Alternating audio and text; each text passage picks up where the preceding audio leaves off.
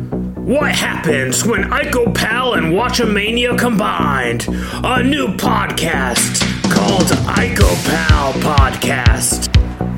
Hello, everyone. This is the inaugural Ico Pals podcast, episode one, guys.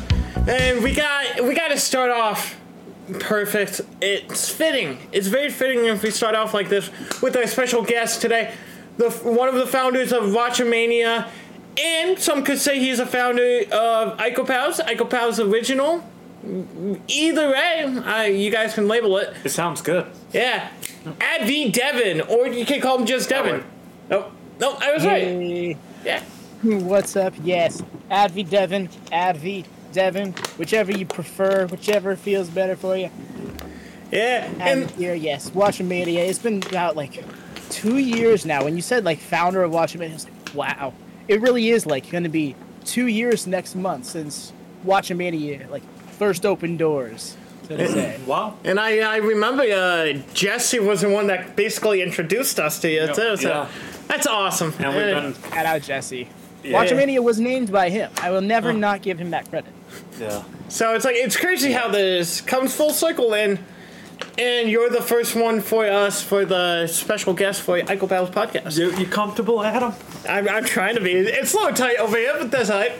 And uh, so, with that in mind, that's what she said. With that in mind, uh, Let, us stop beating around the bush. Yeah. Let's, let's just. Uh, by just way, trim uh, the bush. we want to do a podcast for so long, but we struggled with the name.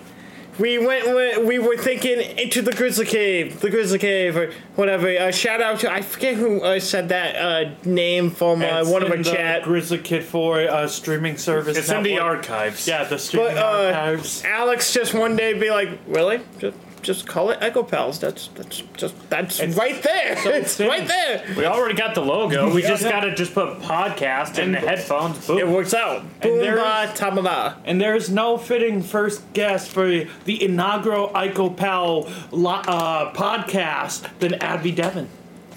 Were you gonna say live stream? Yeah, I was gonna say like It's a habit. We we live stream stuff like this all the time, and it's like Yeah. it's a habit. Uh, with We- that in mind, gotta though, break the habit sometimes. there you go. Good song. Uh, with that in mind, uh, one question uh, is fun. What does IcoPal mean to you? There's a bunch of definitions, in my opinion, but uh, Devin, what does it mean to you, IcoPals? to me, it's a matter of like no matter a difference in taste, opinion, whatever the case. It's like Ico Pal is at the core, you're a homie kind of thing. Yeah, That's always just just what it means to me when I hear it. basically bros and just hanging out. to and me, supplement deal is coming. It's coming. Damn it, dude! I had to do it. Come on, it's I. Hey, I'm I I'm would kill that supplement egregiously. it's funny. Hey, just uh, don't abuse it. Just don't abuse it. Oh, and by the way, we do have IcoPal merchandise. So Yes, on the uh, website, uh, Howard Merch, I think it's streamlabsmerch.com slash grizzlykid4. Uh, I'll link it in the description on the tube of you. This will be on Spotify, Amazon Music, all that fun stuff. And uh, this is, I'm going to be real with you guys, this is our second time trying to get this going. Take two. So, Yeah. It, it happens. Hey, it's our first time. We're, we're new at this, so. we could have lied and say it's our first time, but no, we're, that's the Our first file got we are. corrupted, but we're here now. Hey, we're on jobby status. Let's let's try and get to main eventer in the future. Yeah, we're, we're climbing up that ladder. uh, with that in mind, uh, AEW All In is around the corner. It's next Sunday. I was going to say Saturday, but it's Sunday. And uh, with that in mind, uh, a lot of building ups going on right now uh, with MJF and Adam Cole, especially. Uh, honestly, in my opinion, I did not see them as a team effort. And then the vignettes comes and the promos and all, and I'm like, fuck, this is great. I like this. Uh, what's your opinion on MJF and Adam Cole? I think that this has really been a good opportunity for AEW to get back to something that they were most well known for and something they were able to take a lot of pride in, and that is their long term storytelling Long uh, term style booking. of booking. and you think uh, things like Hangman Kenny, uh, Team Taz versus Darby. There have been a lot of long term feuds in those first two years or so that AEW really did well in telling, and over time that just became the the concept just became like taking a long time to tell a story. But in this case, this is a great chance to tell some nuanced layers about characters uh, on a deeper level, while on the surface giving us a very entertaining vignette about uh, a villain trying to be a good guy kind of thing. Yeah.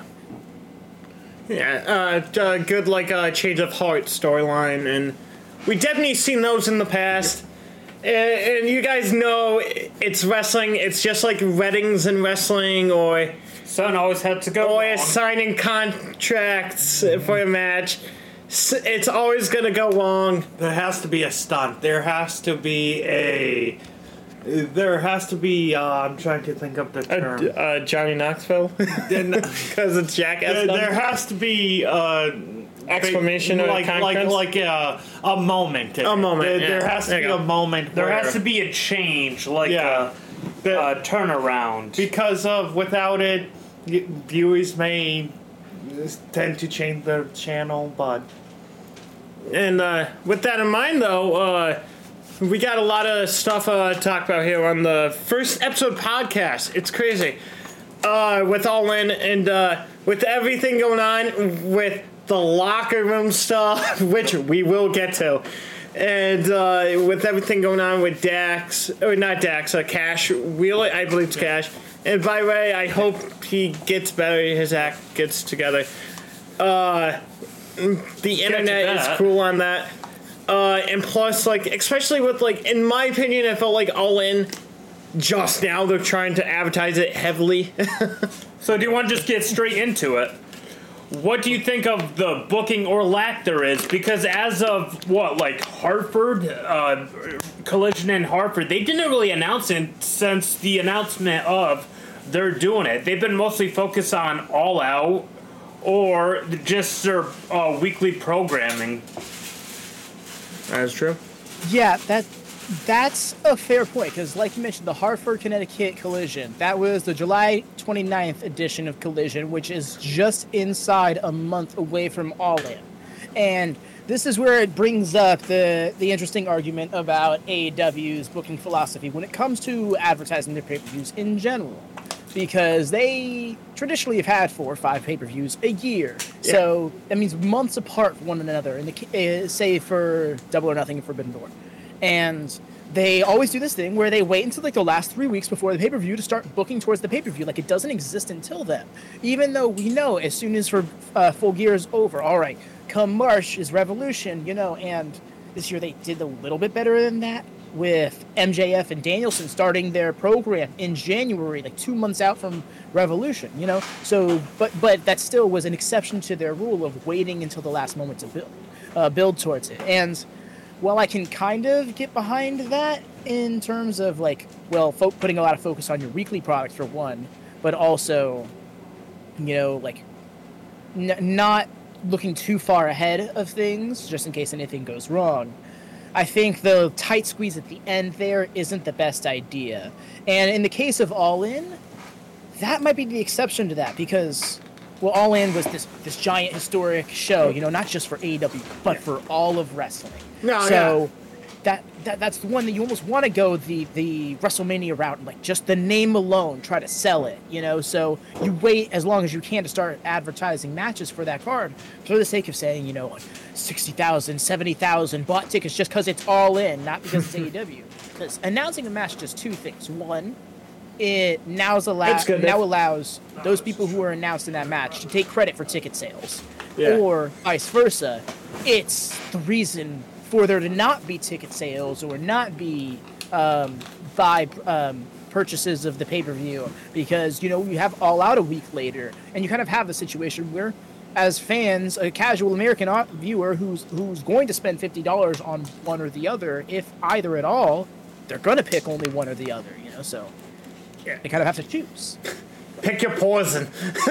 Yeah. Um, unless, Basically. unless like what you said, uh, unless you have a VPN or back in the day, uh, Hotbox. And uh, with that in mind, like I think they should have done like a bundle, like all in and all. The all bundle. I don't know something to that cliche. And uh, you could you could name it that. uh, And uh, I know uh, I think you were saying this our first recording round before we got corrupted. Uh, the in UK they had a bundle for all all out uh, And All Forbidden Door. Oh yeah. Uh, Like all in all one. those all those pay per views. I can't think of them top of my head. I apologize. Uh, so No many. But uh, like you were saying before that, and it's like they should do that. I think that was for FITE in the UK. Is that right? FITE. Yeah. Yeah, that's correct. FITE TV. I'm sorry. Yeah, and uh, no, you're good. And uh, Bleacher is for America, which I, I like Bleacher to a point, but I prefer FITE because if you buy some, you get FITE credits and all that, and I you can build that up for something like this event. So with that in mind, though, like yeah, they definitely. Sh- I felt they didn't thought that through, But kind of. Let's see where Bleacher Reports leads because what they may do is see how many people purchase this event and have like a discount for the next event. So Yeah. it all depends like on a voucher. Yeah. Yeah. Like yeah, because of it's it's easy to see which person purchased something for them. You know what? I'm shocked because this is a new like like uh, combat sports streaming app, Premiere, because like the Major Wrestling Figure podcast uses it, and I think they bundle stuff. And plus, uh, going to All Out, uh, Conrad Thompson is having Starcast, which is a big bundle deal. So it has been done before. So it's like, why not? Discover to that, but I guess uh, AEW has an exclusivity deal with uh, Bleacher for, and I don't know how long. Yeah, for America, I think. And uh, Um, yes. Yeah. No, you're good. You're good. It's the delay part here. Sorry. It's Eh. like a newscast. Yeah. It's like when you're waiting for the person at like like the other side to answer and it's like But oh uh, yeah. I want to say this now. Actually, uh, there's talks like that AEW uh, filed a copy thing, a copyright thing, or a trademark for AEW Plus or something like that. So it sounds like I don't know if we might be getting a streaming service of AEW. If One step closer. If so, should they put all the ROH stuff, Ring of Honor, onto that to make it just more easier for the average consumer? Or should they just keep Ring of Honor its own thing with Honor Club? Right? Is that what it's called? Yeah. Honor Club. So that's the rumor in the window right now. Again, with the rumors, take it with a grain of salt because you know you you don't know with that stuff. But what are your thoughts on uh, that? Well, actually, I do have the answer for that. You see, the AEW Plus is a sub subscription service on FITE TV. In fact, I'm subscribed to it. Is Oh, AEW okay. Plus is where you get the features like that. You have to be international subscriber, which is the point I mentioned earlier. Uh, the VPN that I use, so that's how I actually purchase my AEW pay per views. Is I get them twenty dollars a pop as opposed to fifty dollars a pop because I transport to the UK and bada bing, all of a sudden it's cheaper. So that's been my method. And like mentioned on FITE TV, they had a bundle of like uh, Double or Nothing, Forbidden Door, All Out, in Full Gear altogether. All in wasn't on that notably, which is where it's like we're not sure how this fits into their scheduling or where it's going to be. But Warner Brothers does have an exclusivity deal with AEW, which is why they like in America they only stick with Bleacher Report, which is a Warner Brothers affiliated uh, program. But yes, AEW Plus is a fight t- is a FITE TV uh, subscription service to get access to commercial-free Dynamite, Rampage, Collision, and uh, that's actually separate of the pay-per-views. You can just buy the pay-per-views on on their own. Okay, But yeah, that's yes, I think AEW subs- AEW um, filing for the copyright to it, I believe, is just because it, it, they still want it to be theirs. I'm not sure if it's going to eventually branch off and become its own subscription service, but right now that doesn't seem like the most viable option because Honor Club they want to still have it be its own thing, which is why now you can buy the Ring of Honor pay-per-views on that service as opposed to having to go to FITE TV or something for it. But yeah, I'm I'm thinking if they're going to do a subscription service for AEW at all, it's going to be the Max, which is the they're going to be the rebranded HBO Plus. Yeah. Yeah. Yep. And it may be like an add-on, like HBO, like programming. Yeah. kind of like what they do with everything on Paramount and everything, because everything needs an add-on for streaming services, and it's like, oh man, you're Yeah. making it more for me. But like, it, shows how like this. I think the theme is this event has like a dark cloud over because at first nobody know like what match is going to be, and also uh, where you could buy it because there was rumor rumors oh it's pay per view only or like closed circuit like theaters and stuff. But then it's like okay now more is getting out. I think it all should have been out in the open plan, which think it. Which brings me to this. Do you think all out, and it's probably the obvious answer, uh, is Tony Khan is like, well, I just want to do all this quickly so I can compete with WWE. It's like, mean- oh, I got a stadium show now. You mean all in? Or, or all in, thank you. All in. Someone had to say it once, all out. The botches keep coming. Yes. I'm I'm not so certain it's a matter of competing with WWE. It definitely is. It definitely turns into, and if it sticks it to them, then awesome as well. And that's what it ended up doing. So that's what people are focusing on. But when it was initially set out, this was this was meant for AEW to make waves because, i as they've said in the video packages and stuff, this is this is emulating the spirit of the initial All In. It's going to, you know, oh, we're going to get 10,000 seats for this indie show. 10,000 fans for this indie show. And people are like, that sounds ridiculous. You'll never do that. The and they did it in $10,000 four bet. minutes. Yeah. Yeah, that's huge. And then all of a sudden they come forward, this company that's been alive barely four years, we're going to do Wembley Stadium. The, who? What? And then in two days sold 40,000 tickets. What? Which, by the way, good on you, AEW, for that. Good job. And, uh, no, thing. And it's evolved into like this superpower. Um, I got the facts and figures right here, but uh, to pass the time, do you feel Wembley is a perfect place for it? Like the UK fans craving for WrestleMania, you're not gonna. We don't know if they're gonna get it, but like, do you think since this is suc successful, WWE or uh, like other uh, WWE, let's not beat around the bush, is gonna have eyes on it. It's like, oh, we're we're gonna go there now. Um, I think yes, and that comes in part from the fact that when you look at out of WWE and AEW, AEW ha- is the bigger of the two in the UK yeah. because and that comes down to something very crucial, and that is AEW is available on free television there, whereas WWE is behind a paywall there. So True. by default, AEW is more accessible and thus more liked. And the average British British wrestling fan is much smarter to the workings of pro wrestling than I would say the American the average American wrestling fan. and Alri- so that's why you get all these creative chants and stuff at the UK shows and the like. I think that's going to come into play in a Wembley environment. That's not to say if they were to try and go for, say, a Tokyo Dome or go for whatever big co- uh, stadium slash coliseum is in Australia, if that wouldn't have done something amazing. And they could have done all in, in like um, the what's it called? I forgot what it's called. It's there. There's a there's another there's a stadium in Chicago. Oh Uh, yeah, Soldier Field. yeah. Yeah, I believe so. Uh, Yeah, I'm so not they could have done that if they wanted to, because that's you know Chicago, the same spirit is all in. But I think they they wanted to go for the biggest possible thing because to match the same spirit as the initial all in is to go for something that quite frankly just didn't seem believable for someone in their position. Well, the ticket sales don't lie. I got them right here. Available tickets 4,626. Current setup 85,472. Distributed tickets since uh, last update. And I'm getting this from Wrestling Ticks. Great source of uh, information.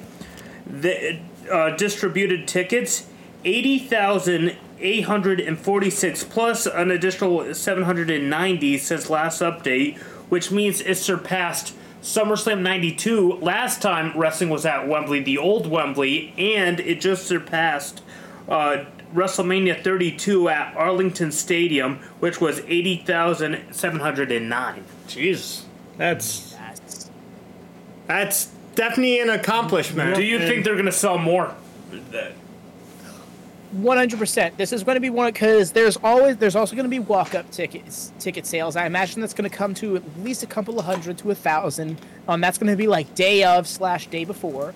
I think they're going to have a few people who are going to try and get some tickets in the last week or two, depending on what matches are announced. But yeah, if they're going to meet that 85,000 mark, I'm not too sure at this point. And I don't see that as completely necessary because they've already set, you know, they set the records. This is this is as big of a win as it could possibly be. They can't 100% say sold out without, you know, bending the truth a little bit, but I don't think that's a hill to die on. And I think the only people that are going to really care about that are the AEW detract the AEW detractors, the people who are going to try and make AEW seem lesser than no matter what it does. You know? Yeah. Yeah, So- it's like, oh, the, wait, you're just adding the concession stand people, the merchandise And, people.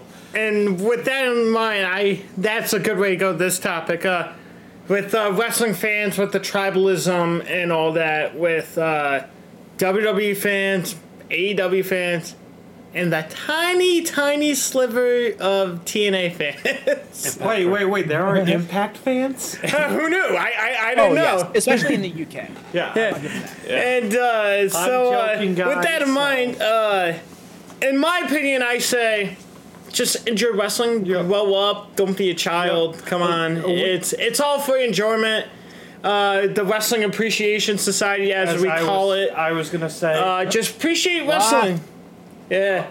And uh, so it's like that in mind, though. It's like. I see people on Twitter. They, can, oh, I'm sorry, the X now, as Booker T would say. Just say social media in general. It's Yeah, it's, big bubble. it's mostly Twitter, but uh, they they were so toxic with this stuff. Both sides. I'm not Yeah. I'm not saying just AEW or just WWE.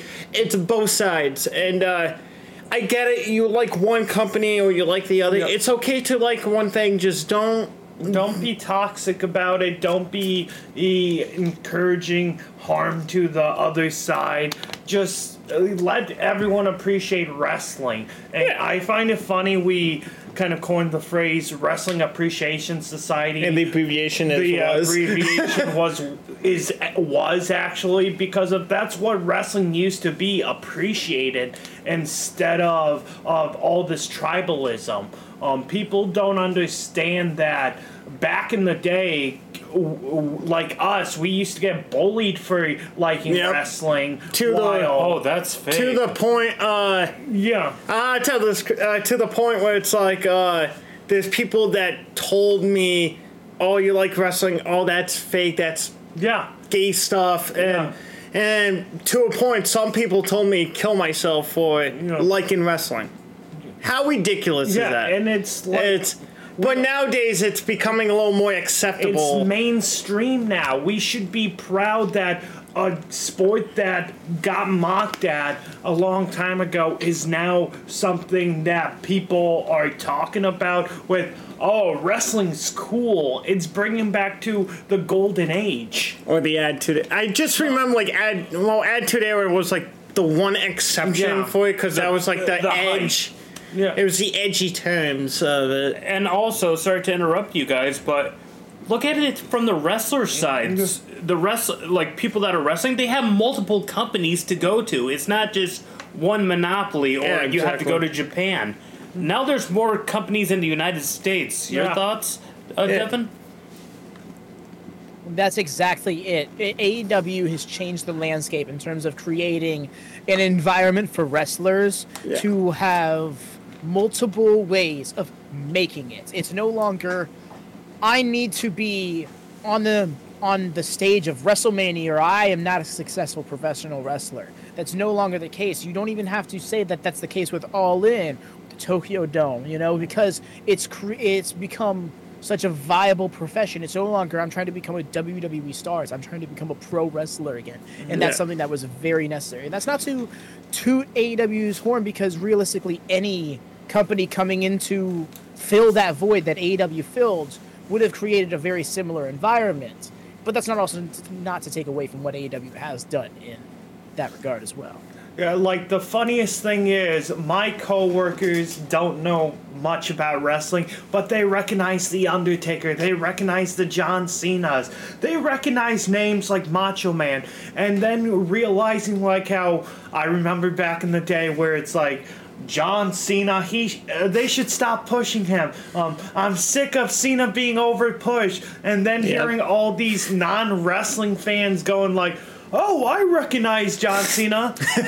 Damn, he was right. it, it proved it proved that like John Cena is the guy because of it lets people who do not know wrestling, who does not like wrestling, who wants to insult wrestling, recognize a person who got their start. Well, basically started through wrestling. And plus, Yeah. it's a gateway to Yeah. get people into wrestling. yeah, it's It's kind like of it's kind of interesting on that. Yeah. Wh- one of my coworkers, he not he didn't like wrestling in the beginning. Then we brought him to Blitzkrieg. Shout out to Blitzkrieg by the way. Yep, and he became a fan. He started watching it. He's he's he's getting hooked. He's Religiously. Getting, yes, Yeah. and it's like it's like like I rem- when like we were talking about before getting bullied. It's like like I don't talk about wrestling that much because of it's like yeah it's, You, you don't want to like pick a fight or yeah, something. I, yeah, that was but- me. But now it's like getting to the point Yeah. where you can love wrestling and let people know you love wrestling, and and that's the best thing. And like we were saying before, that's what people got to realize. Eyes just embrace that. It's embraced by the darkness. yes, it's there. And plus, uh, no one brought this up. Plus, with the unfortunate thing going on in Hollywood with the SAG strike, Yep. wrestling, there's nothing on but wrestling. True. Or in sports, but wrestling, like sports and entertainment, But- is getting pushed more, which means more eyes. Realize on the product. this uh, wrestling has writers though and that's the big point in that david the That's writing true. the writing in wrestling so oh a company that could be uh, really damaged by this strike is what's only there It's it's sad on that, but uh, yeah, and it's uh. Uh, By the way, uh, I thank you to everybody. We get how it is hard to write stuff. And uh, thank you, everyone. I just want to say thank you for those writers telling good stories throughout the years, especially in wrestling. yep And it's like, seriously, like, I don't know, you expect it to be really easy to make a storyline, but apparently not in WWE, especially.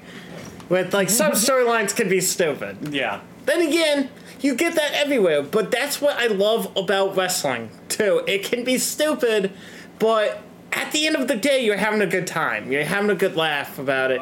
It could be the Tommy Roselle's The Room bad, but it's all in for good fun. and so. and to like put my stamp on it, it's like it, it's like the original spirit of all all in in Uh, uh, he, he In. said it. all in. It's like it's supposed to bring all wrestling together instead exactly. of separate it. It's like the Forbidden Door as well. Yeah. Yeah. Uh, your your thoughts, Devin? No, that's that's the exact exactly to bounce off what you were saying earlier about how like wrestling, especially because you know de- for so long it was just WWE and the quality sunk because it was just WWE and there was nothing to keep it on point. It became hard to be a wrestling fan openly without it becoming something you could you could be easily mocked for, and with it growing it with wrestling as a whole growing as it is. And like you mentioned earlier you, you're able to get somebody into it by just giving it a shot because now the stigma has lightened up about it so people are more willing to give it a go. And as unfortunate as the strikes are and it may start affecting wrestling sooner rather than later um, it, it does pre- another opportunity for wrestling to really get this boom. So I think that now more than ever, it's important that you know us wrestling fans wear that fandom with honor. You know, show us like we've been here. This is something that is worth enjoying. This is worth investing your time in, and in turn will show wrestling like those who produce wrestling to oh, produce it as a whole, because like that it is something that they should that is worth the effort they're putting in and will further improve on that quality like they already have been. You know you see things like the bloodline storyline the better than you baby storyline. These things are much more nuanced than we're traditionally used to seeing in pro wrestling even as far back as even as recent as like five years ago. Yeah. and you still see the much more traditional wrestling storylines and tropes. But i think as more, uh, more time passes and more of an audience is drawn to wrestling, the more exposure and influence it's going to get from the outside world, and what will in turn encourage it to evolve, encourage it to evolve. Oh yeah, exactly. And and just like anything like that, evolving. That again, that's one thing you I love about wrestling too. It's like you see people evolve from it too, and it's like especially like young wrestlers back then, like when you like us, like we like with indie stuff. We're like, oh, we never really had it in our area until Blitzkrieg came around. And uh, then we're like, you see these young talents, and you're like, they have what it takes to be a star. These guys, I see big potential in them. And then like you like see them evolve from the indie leagues, like uh, getting close to nothing, to going into the big time. Like nowadays, like you were saying, like AW is considered big time now. Same with WWE, and uh, you see them on there, and you're like, wow. I remember seeing them like at this rate, like wrestling get, with like 30 people in the in crowd to Yeah. 50 to up and up. Yeah. And it's like it's crazy how that is. Like for example, uh, Tommy End or Aleister Black or Malakai Black, Malakai yeah. Black, go by names. See, we saw him in Blitzkrieg as Tommy End. Uh, to to go more of a deeper cut, I would say Briggs, Joshua Briggs. Yep, Joshua Briggs. We seen him.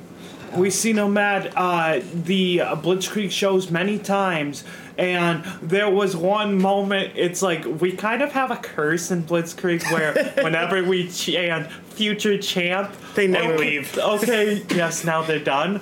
But with Blitzkrieg because they're moving on up. But uh, Briggs, we remember seeing him at Blitzkrieg, and it's like, oh, this guy has a look. This guy has a gimmick. This guy's gonna make it. And then you see him get booked on that Evolve show on the network, and it's like, oh my god. Yes, Yeah. he's getting he's getting over. We, we're happy, and then you see him now on NXT and With the it's short hair Yeah, the and, short. I think his gimmick's better with the long hair, and he used to have a chain and just whack it on the ground. Oh, he was like Bruiser Brody. Yeah, That or another way picture him with long hair. You guys know Grimes in uh, NXT, and now he's on the main roster, I think. Picture him just a taller Grimes with a Yeah. little more muscle, I guess. Like that was him Oh. in the Indies. Like he Yeah. was a tall guy, not Grimes, uh, Briggs back in the Indies, Yeah. and. Uh. Dude, like there was one spot, like they made him a beast where he pulled out his shoulder, and they were like having they were like he hit his shoulder on the turn the ring post to put it back in place, and I'm like, you don't see that anymore to build the beast, and. I'm like, dude, I I want this back, like I want Yeah. Hard like hardcore beats, like oh. This guy could literally fuck me up. He could literally screw me over. I don't want to mess with him. Yup. He is crazy. And it's like nowadays you get people like, yeah, they look like a beast, but they don't do, do, do anything. they do they have like the background to back it up? yeah, like Yeah, that's that's the thing with kind of wrestling too. Like, uh, sometimes like they they can build new stars, but mostly rely on the old stars. yeah. Which is like a perfect segue Anyways, But to do, do you have any thoughts on that, uh, Advy Deven or Devin? On Like like what what we just said, or With, like, uh, any things seen- you want to comment on that, or like seeing indie talent yeah, going up to the big leagues. In turn, yeah, honestly, that's one of that's one of the most gratifying things as a mm. wrestling fan is seeing the. And honestly, you can liken that to other medias as well. Like you can see, like an act, an actor or actress, you know, you see them in their local indie films or something like that. I actually like. There's a girl I went to high school with who who was an aspiring actress, and she was like in like local B level movie films, and then she started getting into regional films, and she's Wow, moving her way up in that now. And it's Like, it's cool to see that growth. You know, it's like Yeah. this person Yeah. came from the hometown area. Another one for me is uh, you may to those who those long, uh, and it's not like a person like I don't know her personally or anything, but uh, Ashley D'Amboise. She's been in like she's been in things like CC, uh, CCW, which is like my local promotion, but then she's also been on AW Dark and on Ring of Honor. So it's like, oh, it's awesome to see them, uh, uh, like coming from that, like just coming from that I don't want to say I don't I'm trying to think of like a not insulting sound ins- Yeah. insulting term. Yeah. Like- like yeah, from- coming from the the outhouse feeder to leagues, the I guess, is the- penthouse. Uh, yeah. from say from poise to riches, Yes. basically. There you go. Minor to big. Yeah. It's, or AHL to NHL for hockey reference for you It's guys. like uh, for us, we we just found out like Orange Cassidy's original gimmick before he was like the sloth. Uh, Yeah, we we we actually seen him at Blitzkrieg before. oh, He- was it the crab? Yeah, he was kind of like that. Uh, King Crab or no, Hermit I don't think he was that. And it's like, Oh we- no, he was like an ant thing or something. Yeah. something like that. Yeah, and we didn't. We weren't aware, and it's like, Dude, okay. compare that gimmick to his now gimmick. You're like, no way, that's not Yeah, him. yeah, Wearing the I- mask and everything. No I way. just, I just seen like someone do like like uh, the wrestlers like them from like the start to now out and seen that it's like no way we we actually seen Orange Cassidy before And we didn't Orange realize it.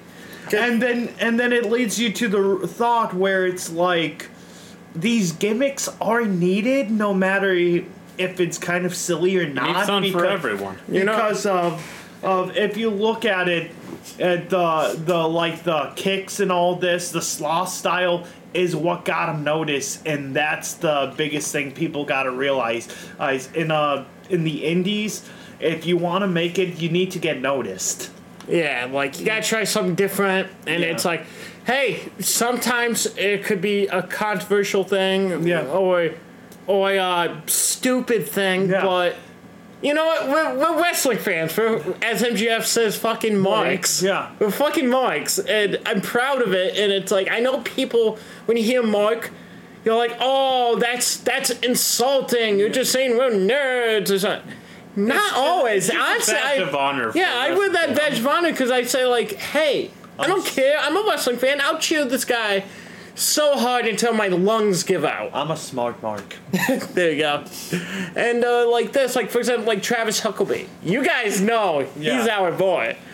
And like that at Blitzkrieg event, oh, you'll hear me You'll until hear my us. lungs give out. Just And the beauty of professional wrestling and it's an art form. yeah honestly we can talk about indie wrestling Yeah. all but we're here for one thing All in. yeah Oh, before we go all in, let's go to the the build up here. With like everything going on and all.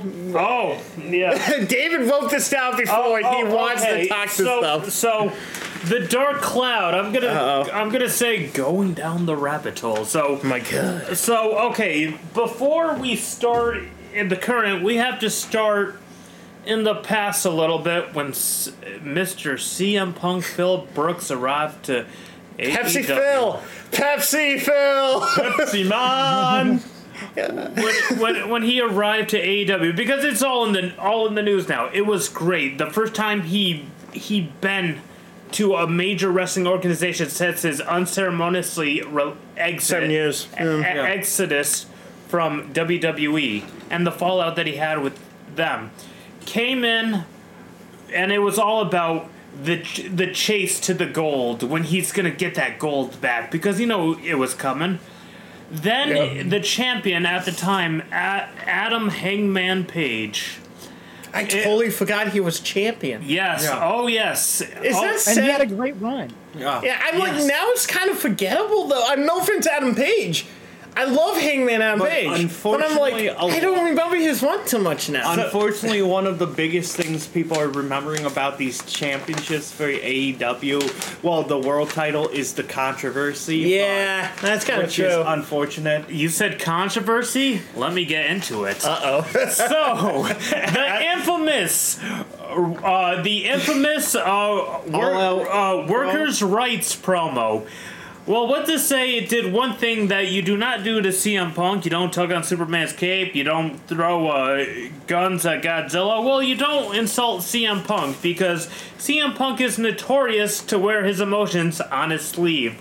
And he's very calcu- uh, calcu- uh, calculated when he chooses to, ex- to I'm expose sorry it. to interrupt you, but I'm loving Devin's reaction. Like, oh boy, we're Oh, getting, we're, we're going we're- into the we're- juices We're, now. we're, we're getting into the juicy stuff. I'm- Yes. this is what I love about these podcasts. Oh, it gets even juicier, and Once what- we get to the press conference, I'll Yeah. say something about it. yes.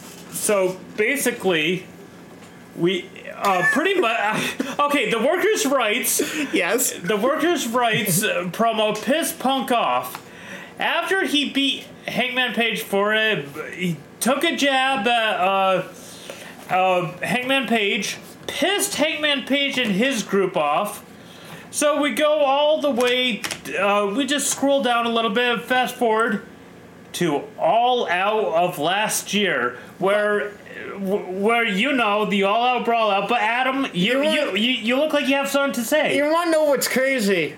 That is actually soon going on the one year anniversary, which is crazy And to the me. funny thing is, they should just book the match at All Out, out the six man tag match, Yeah, and, and would. and just call it where it all begins again. Oh my god, it writes itself. And like with that in mind, and it's booking isn't there.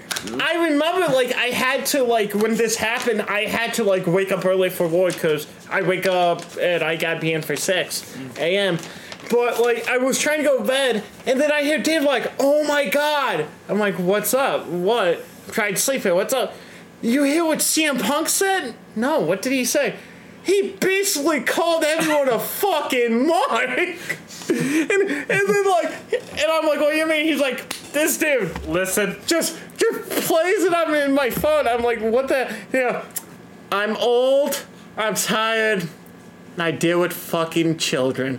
That line, and then and then, ironically, I find this hilarious. He's like, the the VPs who can't manage a fucking Target. I'm like, hey, that's an insult to me. I work at Target. Oh, okay. but the other thing, you, I'm sorry to interrupt, but the other biggest line. this is my moment. Yeah, my but, moment but I'm just saying the one line you forgot to mention and Punk's comment. If you want to talk, if you want to find me, you know where to find me. Yeah, basically saying like, you know what? The- we start. I'll, you start the fight. Oh, I'll end it. So it's like, well, you did say that. Okay, let David continue. Uh, okay, so basically, well, as he did the the finer bullet points of it, both of you, I, basically I'll just this skimmed to while enjoying Mindy's muffins at Mindy's Bakery in Chicago. I wonder how those muffins taste. We, we, we, we gotta get Benno to go there, but uh, but basically he did he was around people that he didn't like, the elite, the friends of the elite, and frickin' wrestling reporters who frickin' put the whole uh, the whole Colt controversy thing? with Colt Cabana, which he had a falling out with, up on public, and what to say. After the press conference, in front of Tony Khan, may I add, in front of Tony Khan, God didn't know what was, the fuck was to do. CM Punk a nice guy with those comments up? Uh, you could say that. Went backstage with his motley crew of He's the still. Ace Steel, thank you. His wife that's in crutches, and the Larry. lead, the lead, the leader of the pack, Larry the dog. That dastardly Larry.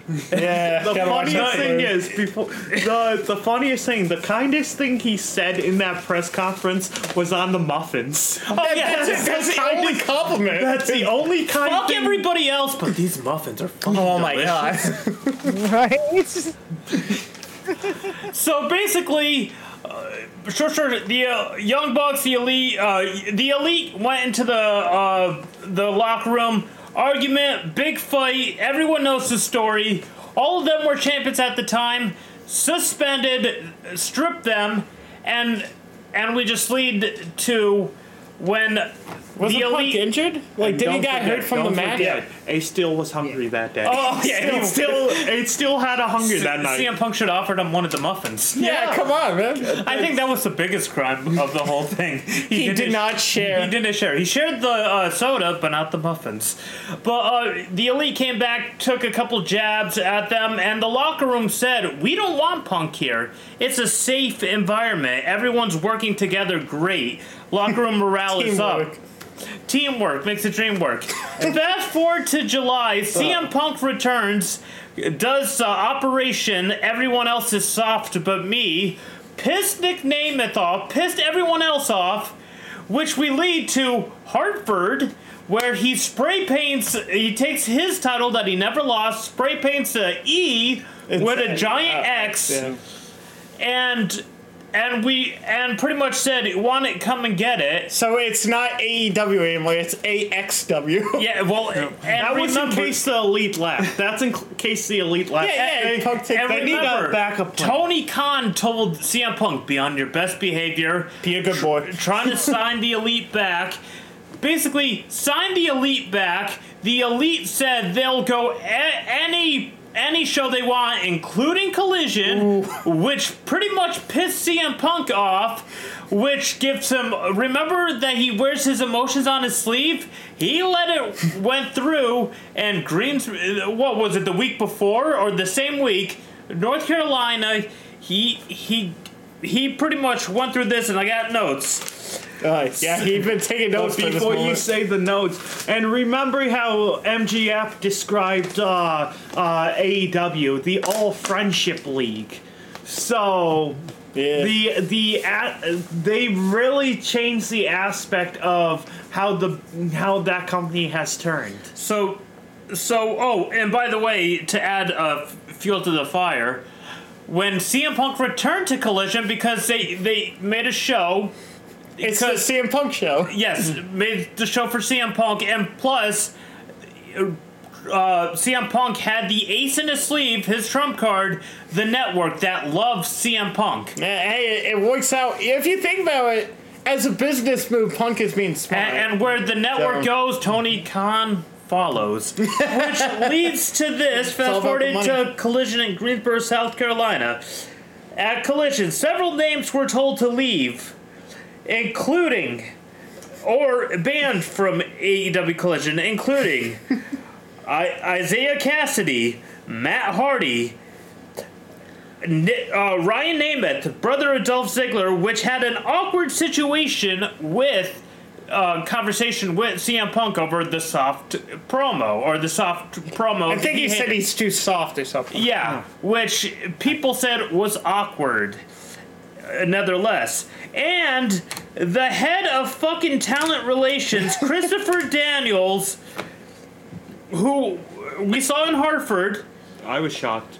we wrestled and a couple weeks later he was told to leave because he wants Ace Steel back and and the and the cherry on top Jack Perry wanted to use a spot with glass and and CM Punk said no we don't do this this is a wrestling show this is not an outlaw mud show basically we do it by my rules I heard that, but I didn't know Jack. Perry. That doesn't seem like Jack Perry's style, Hey, though. hey, don't forget, Jack Perry is turning into Shawn Michaels now. He's got- Douchebag Michaels. He got the yes. beard. He got the hair. He got the attire. So he's becoming Shawn Michaels when he betrayed Marty And Jannetty. so you want to know why he wanted the glass spot? He had a vacation and he wanted to sell the injury Oh, for the vacation. okay, yeah. So Hangman Page was scheduled to do a promo there, but he was asked to leave.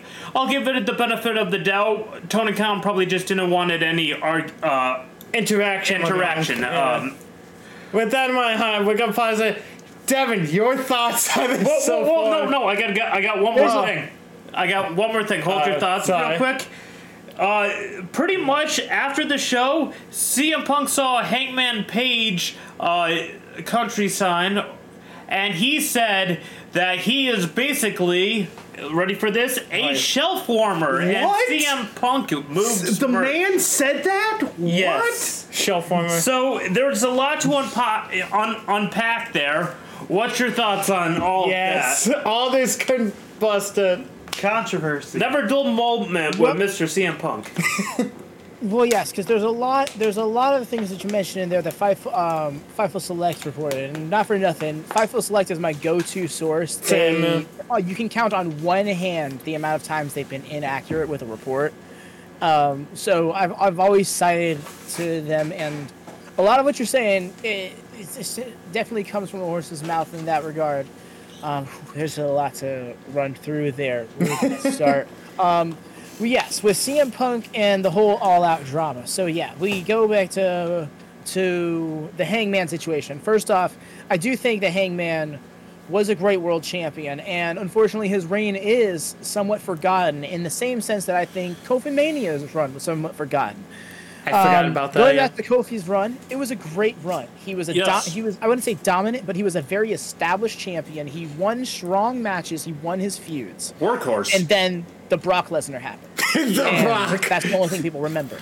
And in the same sense, I think Hangman suffers from that because Hangman had an awesome feud with Daniel Danielson, had a great feud with uh, Adam Cole, had an awesome match with Lance Archer, and then it led into the C- CM Punk situation. And not for nothing, the story that was being told there made it look like Punk was this heel in disguise Yeah. that Hangman was trying to save them from. So during the match, when Hangman almost goes heel but decides against it, and then CM Punk takes advantage of that and wins it, that fit the story. But then all of a sudden, Punk is this prevailing hero raising the title, and that's what they stick to.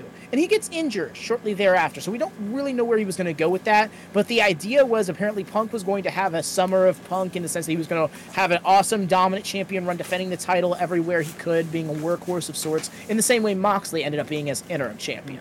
And that whole angle that he was worked with Moxley coming back, that kind of was supposed to emulate the Rocky movie.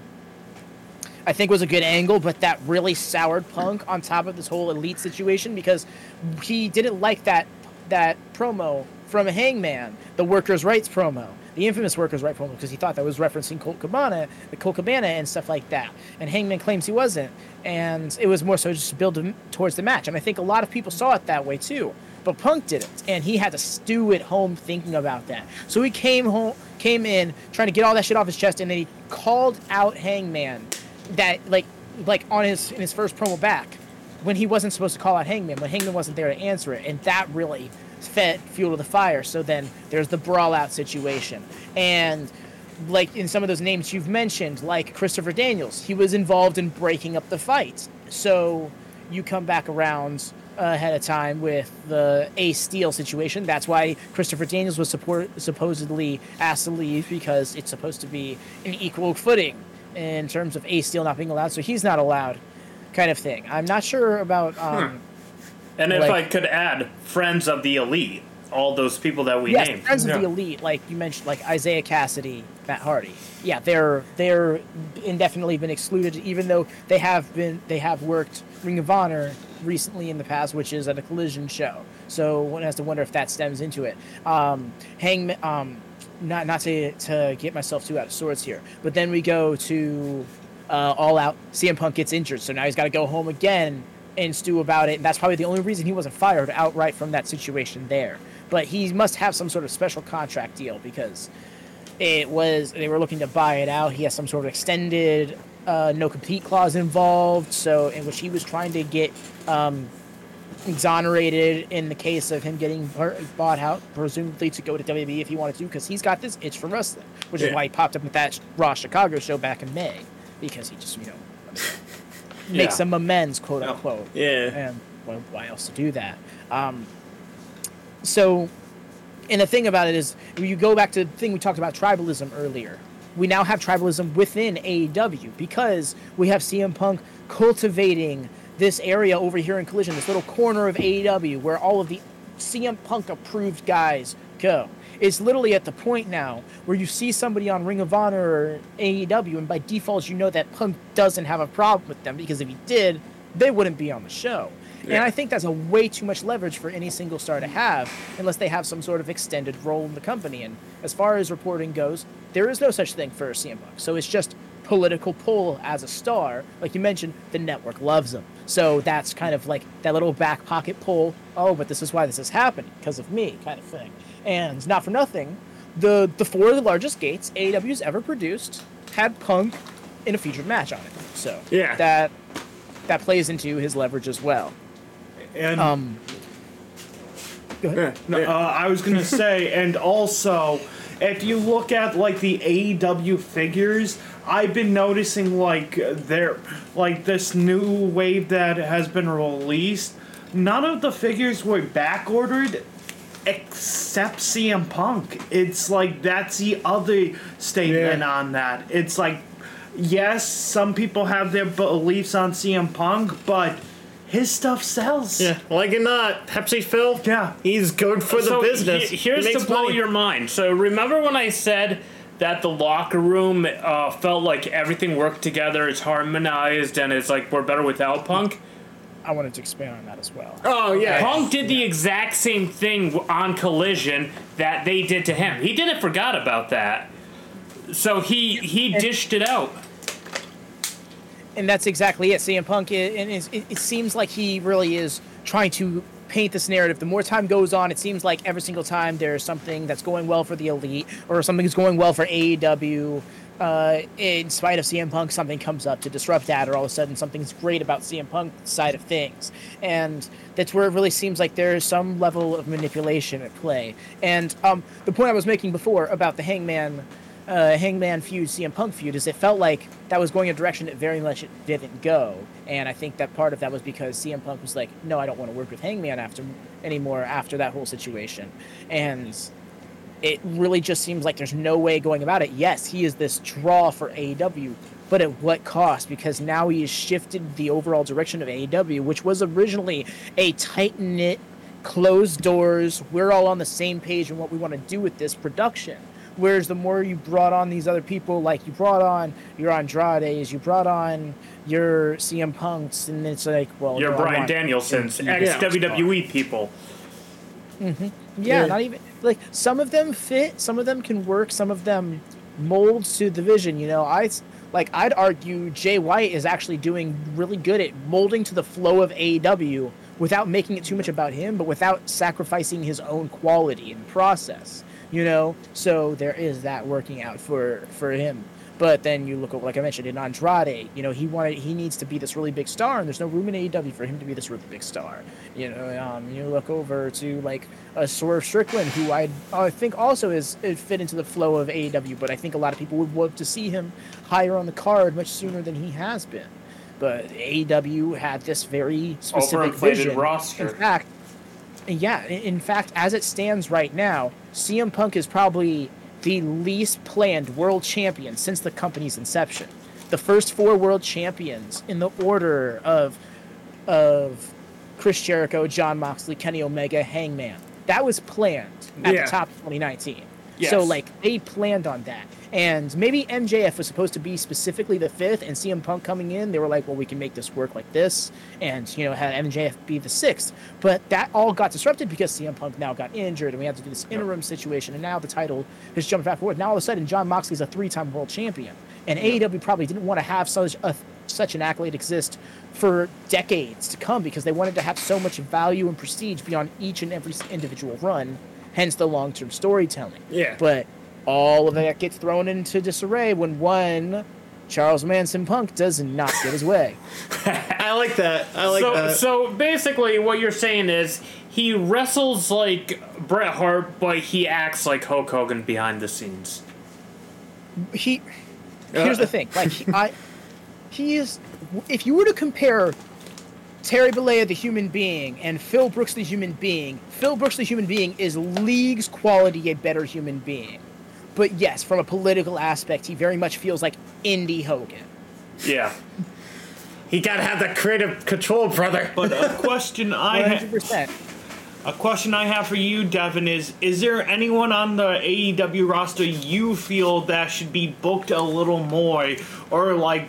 Who has the charisma, who has the talent, and it could be for the men or women's division, and that they could be doing a little bit more, but because of the star-studded roster, or such as the CM Punks and like the pages and like the and all them, There, you think they could be getting pushed a little more? And there's o- Yes. only so much time in a TV show. Yeah. yeah.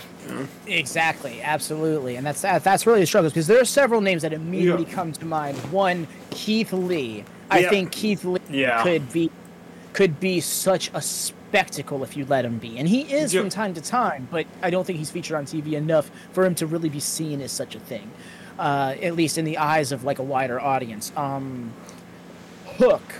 I Oh, think for sure. Hook Yeah. so much about him in saying nothing. And like, yes, he is still green in certain aspects, but if you could do it with Jade, you can do it with Hook. I think Yeah. Hook could have been TNT champion by now if they really get committed to it from the get go.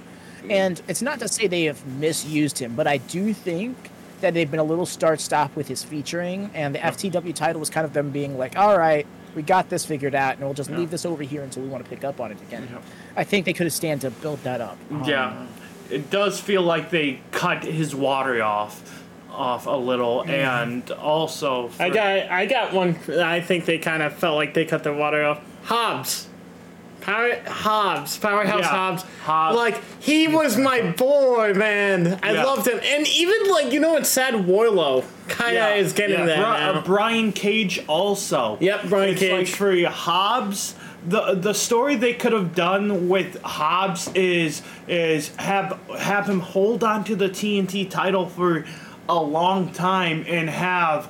Ricky Starks be the guy to take it off of Hobbs, uh, because of didn't he booking. didn't Hobbs uh, uh, destroy Ricky Starks, and this proves how much he worked for it, how much he developed. Him winning the Owen Hart, Hart, it it was a good push for him. This uh, then pushing him towards the TNT next. That would have been the next big step. a good But- like slow build Yeah, for both men. Man, Ricky both of them. Starks has the charisma to be great, but the storytelling on Hobbs being the heel and Ricky Starks being the baby face, and and it's like the Team Taz approach. That that would have been one of the greatest stories, but then they had to kind of flip flop the TNT title and put it on, uh, put it back on Wardlow, then put it on on I believe. Christian Cage because Christian Cage is Actually, the I true defend that decision. He's doing a great job. with it. Turtleneck Christian. God bless love it. Turtleneck It Christian. is very funny. But- and but you see, that's It's yeah. I'm kind of I'm kind of with you. I'm sorry. Yeah, No, I, I'm sorry for interrupting you, but it's basically how I see the Christian rule. It's like they're, they're copying the Freebird, and that's that's not a bad thing. The Yeah. Freebird rule is a fun rule for a for a, a thing like this. I'm sorry, Alex. I don't want to Yeah. get tangled on your cord here. Yep. But Yeah, no, I don't think that it's, it's so much an it's a free bird rule as much as I think it's just uh, Luchasaurus is legitimately ch- the champion. So Christian, but Christian is just like blindedly by ego. He's just calling himself the TNC championship. I'm not hmm. TNC champion, rather not the championship. But I'm not sure if this is they're trying to tell the story of Luchasaurus doesn't understand that he's the cha- champion, so or or if it's just a matter of Christians convinced him that they are co-champions because of how much he has helped him get to this Yeah. point. Or is So it in either way- reality? And yes, I ain't going. reality just trying to mask like Luchasaurus, like Uh. pretty much make him that like Kane, like okay, he's a threat, but when he wants to be the threat, like Yeah. don't do it. Have Christian defend it, but just have Luchasaurus be the dis- You decision could. decisive maker. The You deci- could make him the next Kane. the decisive uh, factor, David. yes, Yeah. there you go. He is, he is kind of getting there, but this is where it goes back to um, what I suggested before, which was that uh, Hobbs hold on to that title for some time and eventually have a blow off to his feud with Ricky Starks, because like you mentioned, for, for under five minutes, all out 2022, flattened Ricky won, and then they Exactly, had a yeah. lights out match, which was their rematch, and Ricky won that, but it wasn't official because lights out. So you could then come back to that and build that off the rubber match, and we all, I kind of thought that that was where they were going to eventually go, and that's what could have been happening kind of right now ish, like you mentioned, especially out the heels of winning the Owen Hart, and particularly as a babyface, because now you have the situation where Starks is doing this bizarre heel program, Yeah. which just came off of this little mini program with Punk outside of the tournament, which also is happening at the same time that Punk's in this program with Joe, and then is in this program with J- Jay White. That that's a whole mess to get into later. It- But it's just boom, boom, boom, boom all over the place. And I told you Right? I I love doing these bookings. I said I love Yeah. doing these booking ideas, and th- this is how I'm seeing it. So I I just want to go back to. Um, oh, go ahead. Go ahead. Yeah, there was still something that I wanted to clarify because because then you ask, well, what are you doing with uh, Luchasaurus and Christian Cage then in the situation, if not this TNT title situation? Well, then it goes back to I don't want Luchasaurus to be this big dumb idiot because one because first off he's got a PhD in like two different things. He's actually a genius, and they've talked about it on BT on multiple occasions. and the majority of his character stems from his character on BTE, so it's not like that's a, a degree of removal all necessarily. I think that should have Yeah. been factored in. He should be smart that, what I wanted to know with this character arc between him and Christian Cage is what did Christian Cage say to Luchasaurus that made Luchasaurus not choke slam him? Shortly after Christian Cage turned on Jack Perry, Luchasaurus came up to him and was like was about to jump him, and then Christian Godin is like, "What about what Jack did? And to, what about Jack did to uh, Marko?" And then whispered something in his ear, and Luchasaurus leaned back and then walked out with him. And then he did that little fake double turn with Jack, where he was like, "No, I'm actually with you, Jack. We're gonna jump Christian. Nah, psych, I'm gonna hit you actually though." And then he stayed with Christian. But we never found out what it was Christian said to him that made him turn on Jack. Now Jack's a heel over here, and now Ricky's over a heel over there, and then all of these baby faces that could have been doing great baby face stories at this time are now heels. Yeah, Yeah. I noticed that. Like yeah. the ratio is I off. like Jack Perry stuff. I Yeah. Oh, really yeah, do. I Like think you it's mentioned a earlier. Good like Yeah. next direction. generation Shawn Michaels. He's the Yeah. douchebag Michaels in the '90s. I It's love it. For Jack Perry, for Jack Perry, he, him like his heel gimmick. It's it's uh, reminds me of that sign. He's now a, or the meme. He's now a jungle man. yeah, he's And- not a jungle boy. He's a jungle man. and that's what the heel is basically. Ideally, him being a heel is him growing up and he's seeing what it truly is. He now understands why Luchasaurus kind of sided with Christian, and he's kind of seeing the, the how delicious the forbidden fruit Delicious. is. Freaking And and that's and that's the storytelling that really is great. with May I say, I hope he keeps that beard. Yeah. He looks good with the beard. He actually looks like a threat. Uh, Do you Yeah. think they should just put Anna Jay with them? And because it's out in the open, they're dating. Like Anna the- Jay with uh, with Jungle Jack, Boy. yeah. I think that's an act you can eventually pair up, especially because Anna Jay is currently a heel, stepping away from the J- JAS. But also, I f- it looks like 2.0 is going to stick around with Anna Jay, kind of cornering her, kind of being her mouthpiece, which Yeah. I think would be good for her because Jungle Boy is also someone who needs to improve on the mic and with that on-screen charisma, and. To put him with Anna Jay, and they're both individuals who have to improve in their own ways, I don't really think that puts them in any position of bouncing off one another and growing. You Yeah. know, I think they end up stagnating if they do that. So I think having them in their own separate corners, developing in different ways right now is good. And maybe that's a pairing you do down the line if this Jungle Boy heel turn is a long term thing. Yeah. Yeah, it's it's. I hope it's a long term Yeah. thing. Uh, but uh, I would say, uh, you know, uh, take your time with the products. Take your time with the the person. Let them evolve into it. It's kind of like a butterfly. Yeah. With the caterpillar, you gotta you gotta let them spread the wings in a way.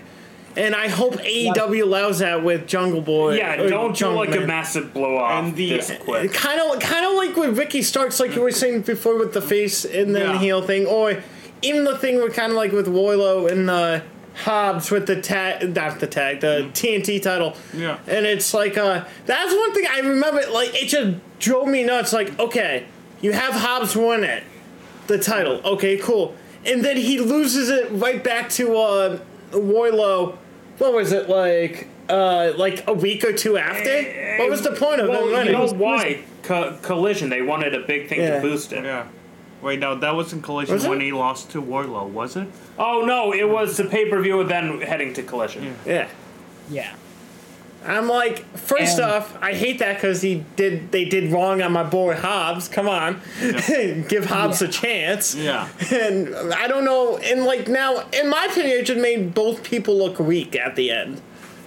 So I do think this it didn't it could have had it could have not had that effect because I think with what they were going for with the TNT title is it's designed to have a little bit shorter title reigns because it's supposed to the international title is the one that has like the the long reign going on for it right now so the TNT title is a little bit more I don't want to say hot potatoy but it traded around more often with the idea being that there's so much even competition going on. it could have been But- worse. It could have been the women's uh, title in uh, WWE with Sasha Banks, Charlotte Flair, all that. It could have been that. But it's funny you mentioned that. It's like like back when WWE had the 24/7 title, it's like it's it's no secret everybody in like when they go to a wrestling event, oh, they want to see a bit a title change. They Yeah. want to see a title change. But you can't always have title changes for because you need to do the story and all this.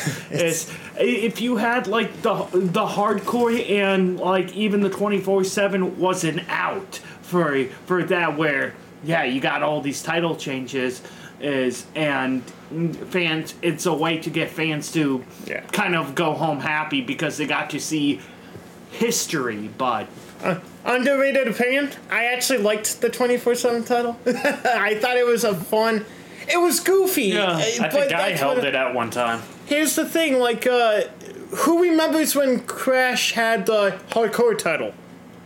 Uh, back in like the '90s, late '90s to 2000, in the end to there. You remember? I see- Huh? I'm sorry, go. No, I, I see what you're saying, and it does relate to the hardcore title and Yeah. concept there. I think it could have stood to have a better t- uh, a better title design to it and have a little bit more than five seconds of thought put into it. Yeah. It's Yeah. and just like one of those cartoon chase scenes. 80 They play at the Benny Hill. that was really just like wasted as a concept. Uh, uh, Benny unfor- Hill special. Yeah. unfortunately yeah, I'm sorry, go. No, no, back to uh, back to the TNT title situation. Yeah. is with it being traded, I don't think it's so much a matter of getting the crowds a pop. I think it was just a matter of like these stars are so evenly evenly matched, and this is why this television and also. The concept of a television title is that it's defended frequently on television, and But it's more defended on title pay-per-view. defenses naturally result, result in more frequent title changes. I think what fell flat is nothing of note happened during Hobbs' short week title reign. You look back at the top of the year, Darby Allin had a four and a half week title run. And it was one of the best TNT title runs in years because he had a story being told throughout the entirety of it with actual character beats connecting to him defending that title. So by the time it came back around to facing Joe, he was already beaten, battered, and bruised because you could reference this match, reference this match, not unlike the Orange Cassidy story they're telling right now. Yeah. The thing with that Orange Cassidy story is it's it's dragged a little bit in concept. But with Darby Allin, I think that was a good example of a short title reign that was meaningful. And they Yeah. could have done that with Wardlow and then Hobbs, and then with Wardlow again, but that didn't quite happen. And that's why it feels like at the end they're worse off for it. That's that's interesting. I never really realized Darby held the title for a month, and Mm-hmm. and yeah, it seemed like a while for him Yeah, to hold the title. And this title. is why we have you on here. You give us the inside scoop. Deven's, so- Deven's the AEW guy. so yeah, that, These are Mike Tenay. so, which which all these title changes and like lack of booking and uh, build to AEW uh, all in. I and- thought you were going to say Dynamite for a second. No, I don't no, know no, why. No, but but listen, and promotional work besides they just promoted on the event, and with the whole Elite versus CM Punk's camp thing. Do you think Tony Khan is a good boss, or does he need help, or is he a good booker, He or is it just backbone. too much on his plate at once? or do you think he can be a pushover at times, or yeah, Or is this all by design? He's a lot better than most people. I feel like I rarely hear Tony Khan getting the appropriate amount of credit. You know, uh, more often than not, I will hear people. I will hear people not giving him enough credit, but every now and then you will hear people that are just kind of like, you know, puffing him up way too much. I Yeah. think Tony is a lot better at professional wrestling booking than people give him credit for. I think he has a great mind for this. He has a great memory for this. And yes, he is spinning a lot of plates both in and out of wrestling. And sometimes that might be a little too much. As somebody, myself, I have a lot of outlets going on. It's just planning this podcast. Y'all know I had a major Oh, schedule to oh, really try yeah. and work around and fit we a spot in. appreciate it. Yeah, on we that. Um, thank you appreciate it. Yes, no, yeah, no, I, no. I, I, thank you for having me on. That's not so much try be trying to big shot or anything like that. It's more so just saying like, it's He's hard to spin popular. those out of place. So Yeah. I can I can resonate with Tony Khan in that. May I know I by no means some billionaire spinning in an NFL team and an international company and all this other things that he's doing. I, I can't possibly relate on that level. But Hmm. in terms of trying to spin multiple plates at once, I think he does a great job at that. It's not always perfect. It, in fact, there's plenty of times where it's like you could very clearly be doing better with certain things. Women's wrestling, Tony Khan, please. Yeah. Thank you. Like, television, If you watch Ring of Honor, you see plenty of it, honestly. So it hmm. goes to show Tony Khan can do it. This isn't Tony Khan doesn't hate women's wrestling. Tony Khan doesn't have this mindset of it doesn't draw or it's not interesting. But for whatever reason, Dynamite, Rampage, Collision, one hmm. women's match every single time. It's I- just not. I And do may say s- collision. They're getting better with it. Yeah. I just feel like dynamite. I'm sorry. No, I just feel like dynamite is like where it's l- lacking. It- it- Eh, you see, it's it's in terms of featuring women. That's the thing, right? Because Yeah. it's still one woman's match each time, but it's a matter of featuring stories and characters as well alongside that. And y- I definitely agree with that. Collision seems to be doing a bit better of a job with that.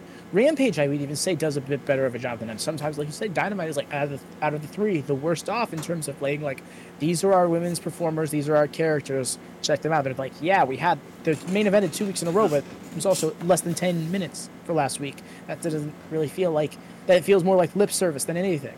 So Yeah. that doesn't feel like it's completely fair. But to, in terms of Tony Khan being a fair booker, yes, I do think he can be a little bit of a pushover. Specifically when you look at CM Punk, I. It, it's not out of the question that his fandom of CM Punk, his personal fandom of CM Punk, is getting in the way of accurately judging the situation to its core. Oh, you know, sure. I feel like if I feel like a much more neutral mindset in the situation would not have Punk being a part of AEW ever again after that situation, uh, at all out. So, I, so he- I think in that regard he can be a little bit more of a pushover, and he's very empathetic in nature, and that again I can relate to. So, like I mm. can't even sit here and with 100% confidence say I'd have made a different decision in his in his in his position because of you know you look at the drawing figures and you look at the fandom, you look at all of these things, you want to make it work.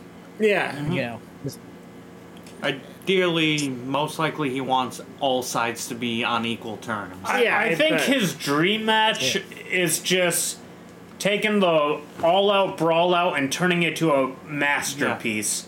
Yeah. I think that's Yes. that's his vision at the end, and uh, He wants that to happen very much. and I think like personally, I think uh, he needs somebody like a a, a right hand man or something to be like the strict guy, Like his 'Cause- Pat Patterson.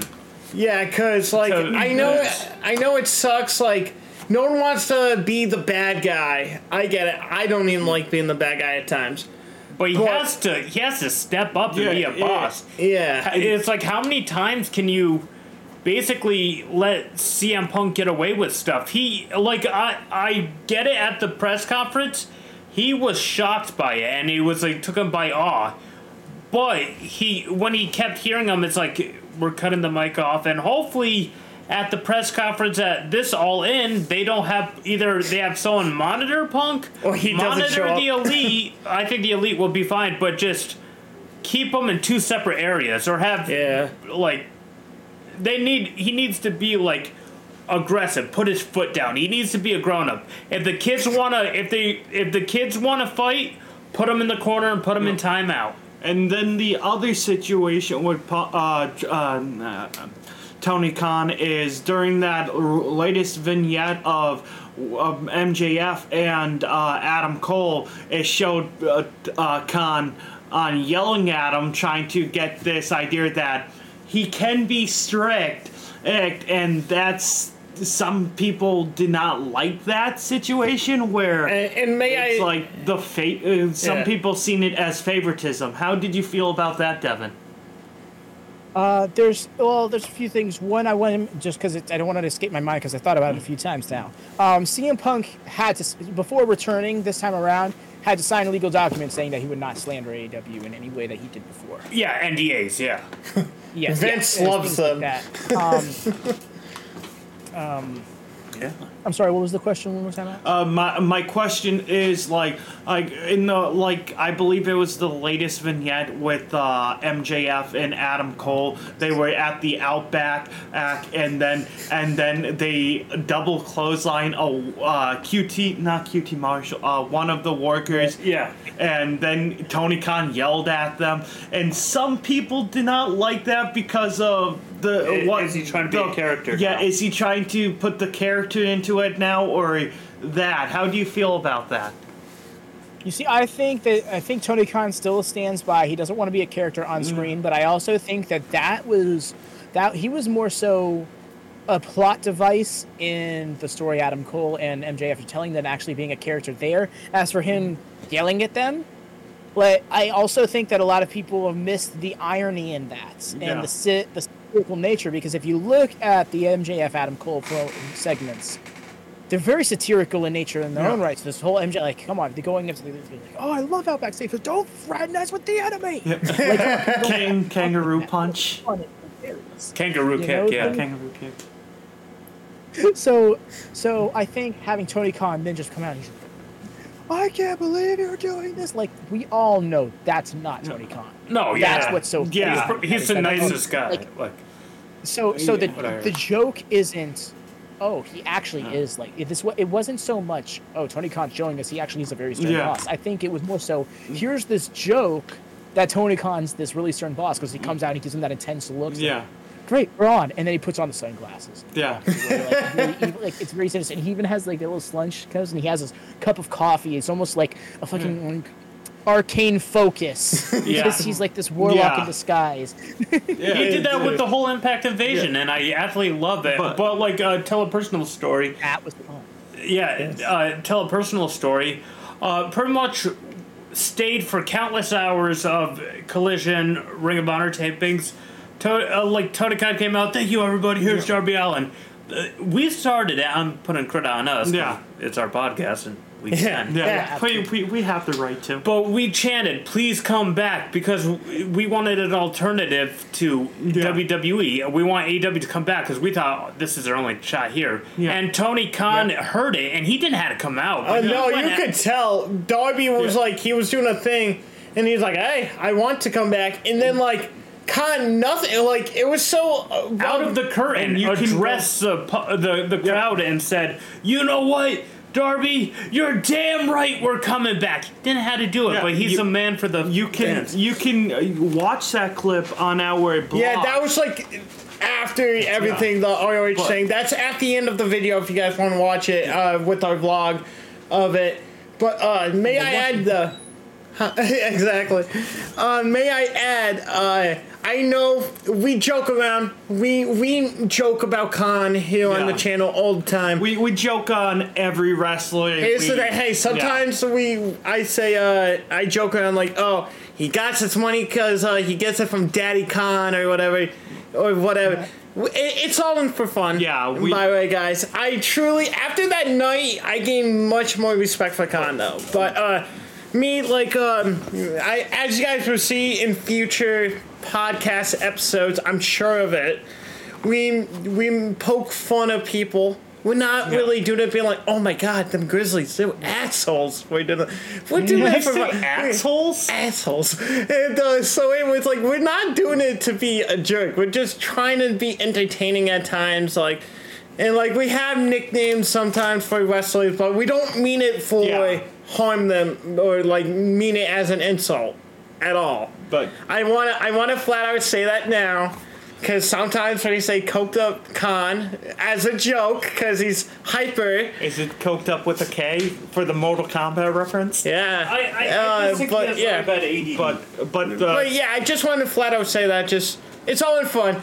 And yeah, like Deven, you know us. Yeah. this you know us. Like how it is. We we kid, we joke around, and we do that with each other too. It's like, hey, the thing I was going back with like the Tony, I forgot to mention this, like with the people who are giving heat because David, didn't you tell me that like when Punk came back, uh, Tony Khan was chanting like CM Punk, as he Khan was walking- chanting CM Punk. and and that and that's the one thing that like it's kind of like you're doing this but then but then you're doing like the strict promo with them and that that was the big question i had before but uh, i forgot that small detail but that's Oh, good. yeah. That's good. I I think it's now time Oh to yeah. go down the match card. okay For all in, we've been talking about the behind the scenes stuff. Yep. That's a good segue to it. By the way, I only know like two matches on the card for So Owen, I'm and I'm not go even down counting the buy-in. Before we before we say this, I'm gonna like add a question for Oh. a match and all this. But my question is this: What one of the great things for the original All In from Chicago or whatever I believe it was. All in was in Yeah, Chicago. The, original first one, I All think. In. One of the oh, greatest yes. thing is the battle royal where you got a spot on the card. Do you think instead of having that fourth uh, woman and if to have a uh, Britt Baker versus the Bunny in a match to determine the fourth woman in the match, actually should have had a battle royal to show off some of their other female talents and to basically yeah Britt Baker could have ended up winning that, but just have that on the pre-show also to to basically book that th- this is like a big deal. So take your opportunity wisely because of it's a big deal. Oh, you know, I. You see, that's actually an incredible idea because I think that would have again lives to the spirit of all in. The- There is one problem with that that I think would have gotten in the way of them wanting to do that because otherwise, I I really think that would have been the way to go. Yeah. But the thing is, they want to they want to sell tickets off this match. They just did a pull apart brawl on Rampage with all four women. You can't do that if one of the women isn't determined because they're Yeah. not determined until the night of. You know, mm-hmm. and yeah, you could just do a pull apart brawl with the three, and then maybe have the battle royale won by somebody who is in some way associated with the story. Yeah. And not nothing, I would have advocated for such a situation because I'm really with that booking method of trying to live into the all, live up to the all spirit of all in every way, shape, or form. A battle royale to get on the card. You could have maybe done that in a different way, but specifically doing it with the mm-hmm. women to get them all that paycheck, to give them a, a platform to be seen on that they would have never otherwise been able to be seen on. I think that is an incredibly missed opportunity. Yeah. like, an incredible missed opportunity. So, since while we're here, might as well go over the match. It's a fatal four way match for the AEW Women's World Championship. Hikaru Shida versus Toni Storm versus Saraya versus Dr. Britt Baker DMD. And by the way, uh, while we're at it, while we're saying the matches, we- we'll just say who we think gonna win. Yeah. I think that'd be a lot of fun. Well, first I'm going to ask Deven, how was the build to the match? You sort of went into it, but yeah.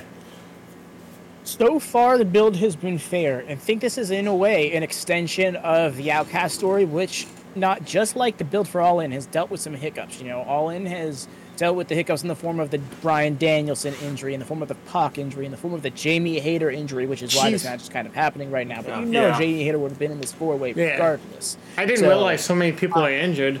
Yeah. Mm-hmm.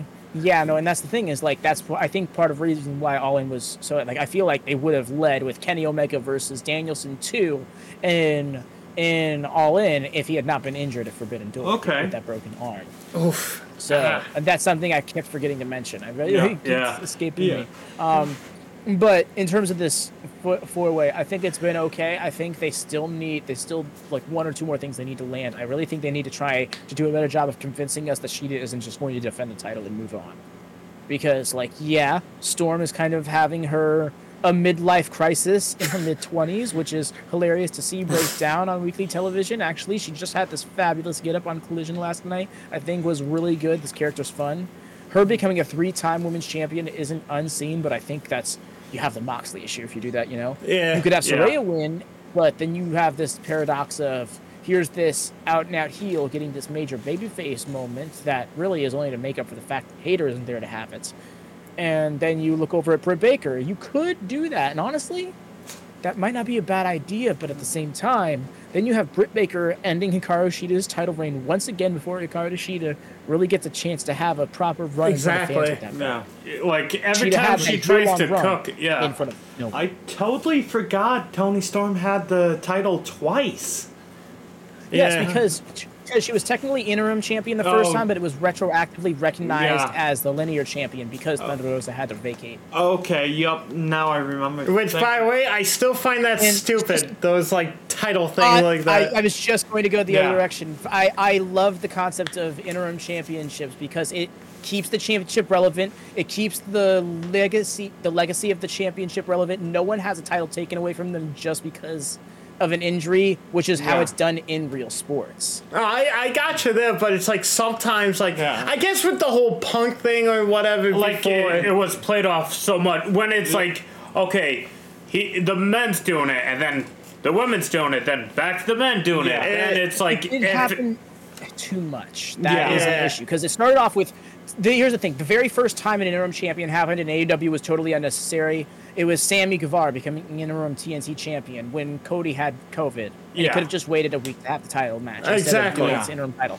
That was kind of pointless. Then you do the interim, uh, you do the interim world champion uh, chip with with Moxley. Honestly, I think that was a great way of establishing the concept of an interim champion because he made it legitimate and not for nothing. He won the unification match anyways. So Yeah. that so like so far, if you look at the history of the the um what's it called interim champions interim champions none of them have been have looked weak like people have feared people have have this mindset well they're not really the champion but then in the case of tony and Hayter, they became they, they were legitimate champions after Yeah, when yeah. all said and done. Moxley beat the real champion. Sammy Guevara beat the real champion. So it is a defendable concept. I understand where people come from in the sense like, well, then how do you recognize the champions? Because some people would want to say Moxley is a four-time champion. Other people would want to say that Moxley's interim title and second world title were all one reign, and that's where it can get kind of confusing. I get Yeah. that, but it's it's a set that when all is said and done, people need to see an interim championship as a separate accolade. It is Okay. effectively a championship that only exists under specific circumstances, Eh, but it's, it's still title. Moxley is a three-time world champion and a one-time interim world champion. yeah Okay, yeah, I, I say like Okay, that. fair enough. Uh, I kind of like changing my mind a little bit there. I, I still don't like it, but I, I I'm starting it. to accept Yeah. it. okay Uh, prediction times we'll go with the guests first who do you think's gonna win this match The fatal four way match, yes. I think it's going to be Hikaru Shida, and I think she's going to do it by pinning Saraya. Ooh, Okay. okay. All right. Uh, uh, you want to go? Yeah, you you can want to go down the list? yeah we'll go down the row i think because Saraya's a hometown g- gal right Gal. Mhm. Yeah. I think they may gonna try to do the British Bulldog like moment where it's like the hometown gal uh, gets it, and I think because with Saraya, like with her coming to AEW, pretty much the social outcast has been looking weak, and Uh. this is like the time to really cement that, or yeah, cement that. Uh, put the post, say yeah, we're we're serious. How is how is she gonna win? How Um. I'm gonna have to. I'm gonna say by. She's not gonna. I think she's gonna throw someone out, do her finisher, and one, two, three. oh, kind of like the steel, Steel, yeah. the steel victor. Opportunist, yeah. Page hair. I would say, uh, I'm I'm going with my girl Shida. I like you were saying before, she hasn't really had an established title reign yet, and in my opinion, out of everyone on the women's roster, she's the one that got screwed over the most. In my opinion, I'm going with her, and I think she's gonna win by a pinfall against the one that screwed her over her reign, Britt Baker. I think. Oh, oh, thank mm-hmm. God. I thought you were going to say she was going to win by submission. Shout. Pinning I mean, not submission, I mean DQ. You know what? I should write that down for like when we do the points thing Oh, for your before Discord. we go vote. to Alex, are Yes. they are, are are we gonna see a split because Toni Storm and uh, Saraya is on the same page? I are was we gonna? gonna, I was gonna mention that. Oh, I forgot I about was gonna say it. It's like the, what I was gonna say is, is are we putting in that the cliched uh, teams can't work together in a mm, big match situation and they're gonna split up? Or is it gonna be Toni Storm gonna go realize it's Paige's hometown and basically realize uh, she won the title before it's Paige's moment? That's the question. But oh, how long has uh, Shida been champion so far? It's only been about. It's been about two and a half weeks now. really? Oh. No, if they, I say now, if they cut the water, whatever the kids call it nowadays, uh, Cut the water off. Yeah, if they screw my girl over, you're gonna hear me bitch on the podcast, next podcast, or the next live stream. I'm saying it now. I'm saying it That's- now, Oh man. yeah, one hundred percent. That's that's Because I'm sorry, she gets screwed over so many times. That's the tough thing about this. It's for me, I have the logical what do I think is gonna happen or a what do I want to happen. Oh, that's the it's tough thing. it's like for me Yeah. it's like for me that's what always got me. For me, I think Paige would have it. I oh, think Saraya- with I- we still call Yeah, it Paige. Sa- Don't shoot us, fans, please. Saraya and she's gonna I I can see her winning by submission and I and forgot she does. The Yeah, with the pa- uh, Paige tap out, PTO, or a. Is that where she Saraya- like kind of grabs the Yeah, legs, the- put it in yeah, there, and then ni- grab the uh, arms? yeah, Will her Uh, family be there? Because if Yeah. it is, then that's a guarantee. Uh, but but and I can see it on Hikaru Shida. Unfortunately, I see her being the Oh. fall girl. Out of everyone, I do see her being the fall girl if she But loses. if if I wanted it, um, what I want is Hikaru Shida to continue as champion, and I would see her again and beat. uh Yeah, I would say Britt Baker by. I, and I think they, I truly think they, that's a way to build a rivalry with Baker Yeah. and and uh, Shida. But now the the other question is how long will Shida and uh, Baker work together in this match too? So ideally, it's the originals versus the newcomers True. or the invaders. The Outcast. Yeah, Yeah. which is effectively the story that's been told since the Yeah. Outcast's inception. Which is why I think there's actually there's more in this match than people were giving it credit for. Because oh, it's just like oh, it's another random four way for the match. It's another lazy Yeah. booking thing. No, I actually think there's some more credit to be given here than it's actually gotten. And you know, the more you all give me your predictions, the more I'm kind of leaning towards Saraya possibly winning. But by I hope pi- not. by pinning Britt Baker, so Sa- so Shida gets her title screwed away from her by the Outcast, and she didn't even lose it. Uh, and it'll make her like look strong in a way. Yeah. so- okay. Oh, and uh, by the way, uh, before we continue, I wanted the women's thing for AEW. I think, like, we all know, like, let's be honest, the women's wrestling for AEW isn't the strong suit. Let's be honest. The thing is, they're great wrestlers. They're not featured properly. Yeah. Yeah, exactly. not- That's not what he- relevant. People don't I think- I was gonna say, in in my opinion, like, there's not enough women on the roster for me, Well, family.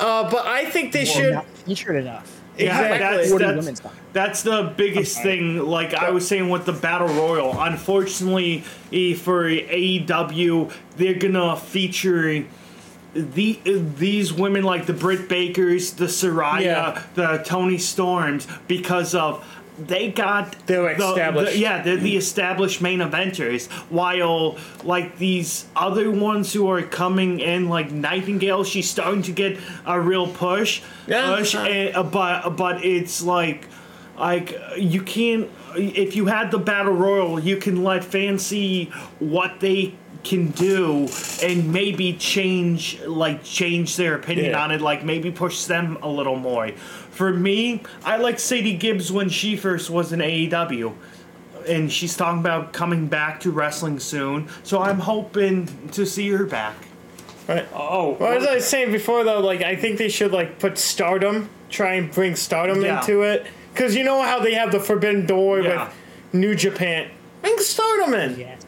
Bring me my girl Konami. I want Yeah, to see Konami. Konami. okay. Yeah. I, I got one thing, S- and I'm looking So at. I the had to, match I had to put that down. I'm looking 'cause at the I love match her. card. This is the only female uh, women's Match? uh, women's match on the whole card Who's as the- of as of now.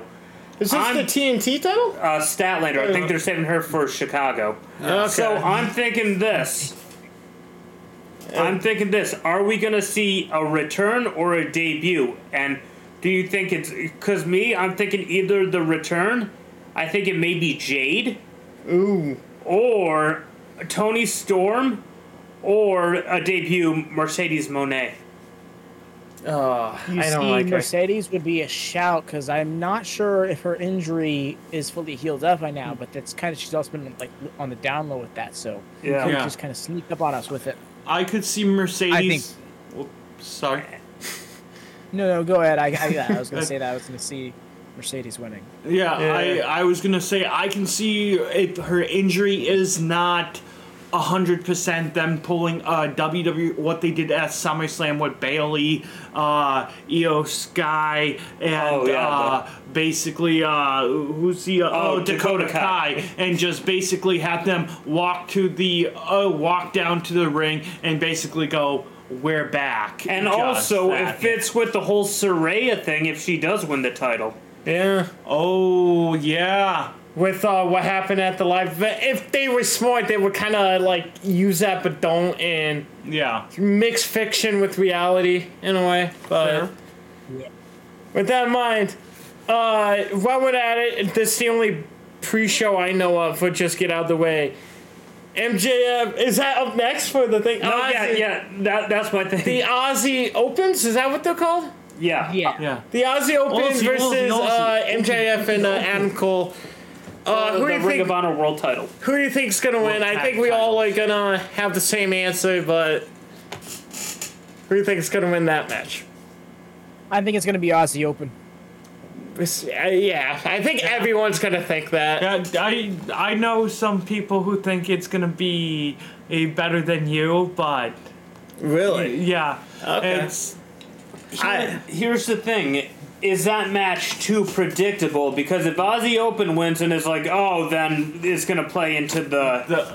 the I I think it's gonna be like they're gonna pull like the dissension in that match in a way. And is it a risk to put your main event out that early? no my other my other question for you, Deven. And this is a key part in my eyes. Eyes for better than you, baby. Who's gonna who's gonna who's gonna start the match in that team? Adam Cole or MJF? I'm thinking Adam Cole is going to end up starting the match. I I feel like you could even even you could even see them being like, oh no, you start, no, you start. Oh, why do you want me to start? Oh, why do you want me to start? That's- you know, things like that. And the paranoia is going to drive them insane. I think that it's going. I think that it's not a matter of the match being too predictable because if you think back to the start of this situation, um, when they had the title eliminator, people were always like, "Oh, well, Adam Cole has to win now to get a title shot. How else does this story go on?" And then ended up a draw, and then people were like, "Well, where does this go? This doesn't like it can't go anywhere." And then the blind eliminator tag was announced, and immediately people were like, "Oh, then they're winning this tournament." But are they going to become tag champs? They didn't. But it ultimately came full circle back around to a title match between the two again. So there's the storytelling genius in that regard. But now there's this friendship that's in the way of it that creates this unique dynamic, which is why it's like, well, there's no real antagonist, which is why Roderick Strong, despite being the most justified, is the antagonist here. And then this actual antagonistic force looming behind them in the form of the kingdom.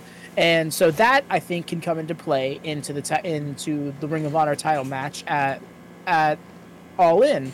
Uh, so I don't think it's a matter of who wins the match. I think it's a matter of how does the winner of the match win the match. Exactly. Because who how because that will decide how it affects the losers of the match. And now all of a sudden you have MJF who just took another loss because if anybody remembers to how to MJF and Adam Cole when they lost the tag titles, which I believe y'all were at that show. Yeah. Oh, yes, Yeah. we were. Great match. Great MJF match. was so upset. He was so upset with himself for losing the match. He lost. He lost focus. And what did that mean? He lost the match. Yeah. So, what happens if that if he loses the match again, or worse? What if Adam Cole loses the match? Because Adam Cole was right there, being like, "No, don't worry about this. You're still the world champion.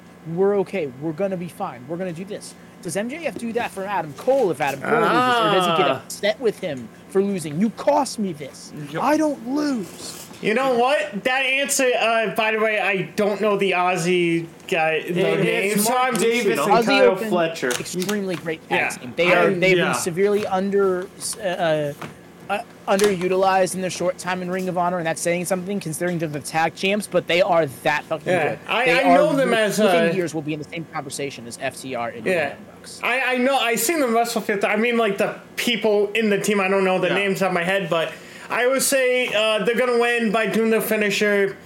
On, I'm. I'm. You made me turn to Adam Cole's gonna get the. He's gonna get the pin. He's But- gonna be pinned on, for sure. One, two, three, and I think that's gonna play more in the story for later on in the night. So, which uh, when we get to that match, the MJF and Adam Cole match, I'll say more into that answer later on. But I'm thinking pinfall at uh, Aussie Open one two three. So the the point I was asking for the uh, uh, who's gonna start the tag first or who's gonna start the match first because of I can see MJF constantly falling out of the ring to oh. save energy for the main event. That's the key thing, saving the energy for the main event. The question that's the big question. Is there gonna is there gonna are they gonna bump into each other or like you were saying and what what are they gonna do to lead to the main event? I'm hoping they don't split up after this, but that like you said that's the end game and the the big sell is what this is going to lead to the main event Yeah. And your pick? Oh, I, oh, I said uh, Aussie I- Open? yeah Aussie Open Who you and I think? think pinfall I think I can agree with you on like, but maybe it's Adam Cole because he really wants that title, yeah and it's like the Austin. He he's willing to do anything for it, uh, even f- falsify a friendship. But I think Roderick Strong is going to play a part in this, and I'm thinking like, yes, MJF. No, I'm thinking um, Adam Cole's going to take the fall.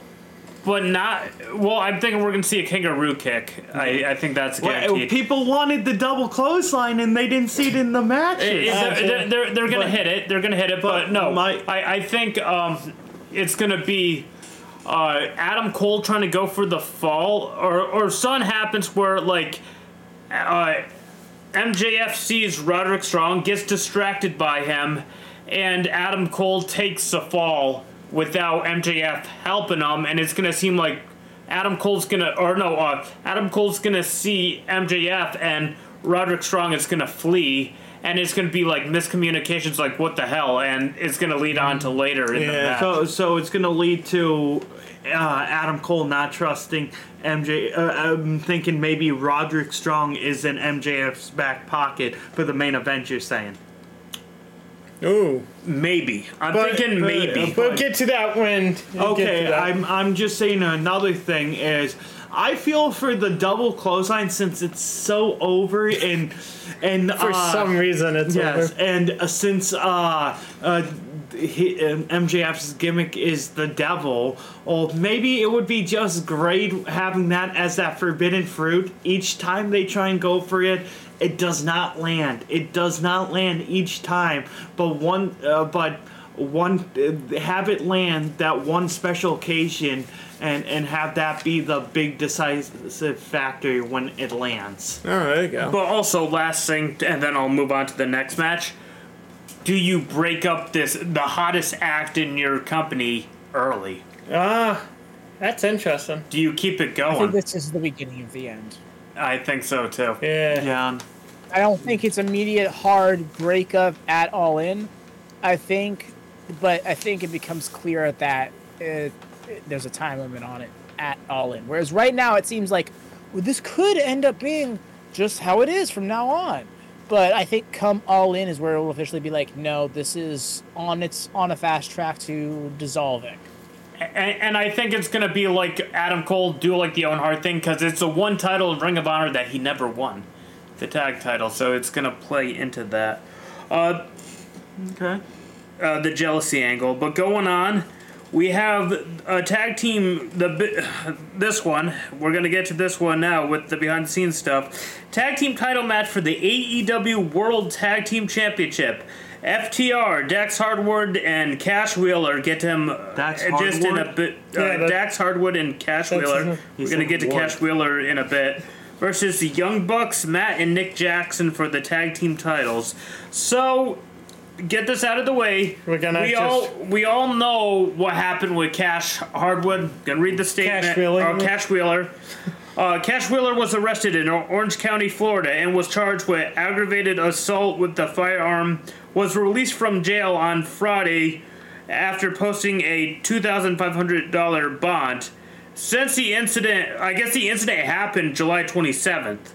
Okay. But I guess uh, so. Pretty much, um, posted bail, posted not guilty, and he was very cooperative with the cops. That's no good. resistance and all that. That's good. So the thing is, and plus, uh, someone said they did not took his passport when they arrested him.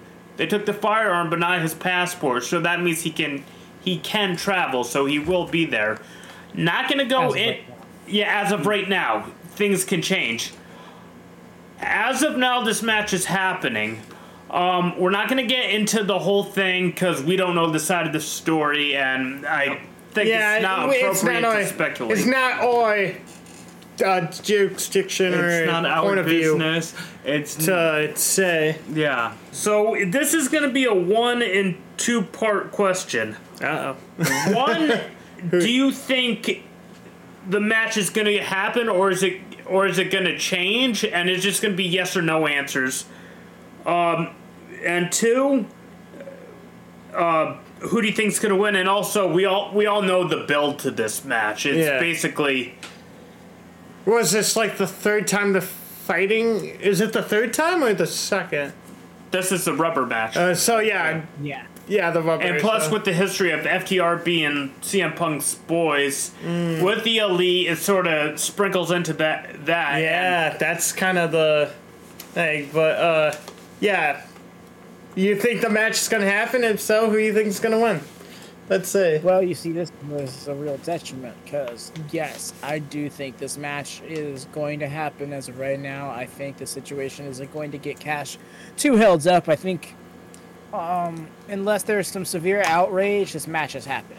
yeah. And if this match is happening, I initially thought it was going to be FTR winning, but in light of the situation, I think the Young Bucks might be walking out with the gold. Here's where this comes back around, back around to the fantasy booking that I mentioned so far ago. I'm not sure if it was at the top of this podcast or at the top of the first recording, but Damn corruption videos.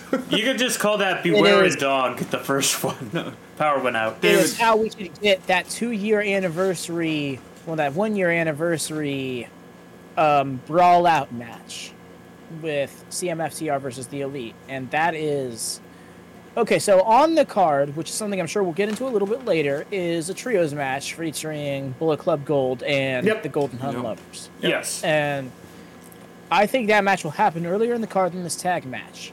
And after the tag match, there's going to be, you know, it'll be a situation where it's like FTR and the Young Bucks, they're sitting there. Are they going to shake hands? Are they going to shake hands after all? And then all of a sudden, blitz the ring.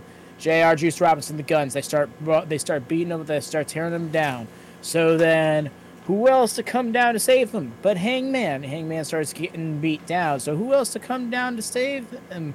Uh, um, Kenny Omega. But now Kenny Omega, they're getting outnumbered. Even though it's four to four, they've got the jump on them. Who else to come out to save them? But CM Punk.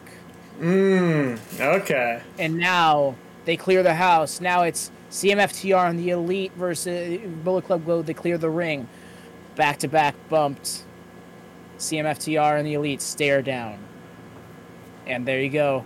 One week later is all you don't need a build because their build has already happened. Yeah, that would be a good way to do it. Okay. To add on to that, notice if that does happen, is happening in Chicago, Punk's Yeah. backyard. So th- if that's meant to be designed to have Chicago boo the elite, and maybe they'll have another match later on, and uh, and uh, they're uh, the elite's uh, backyard. Yeah. Yeah.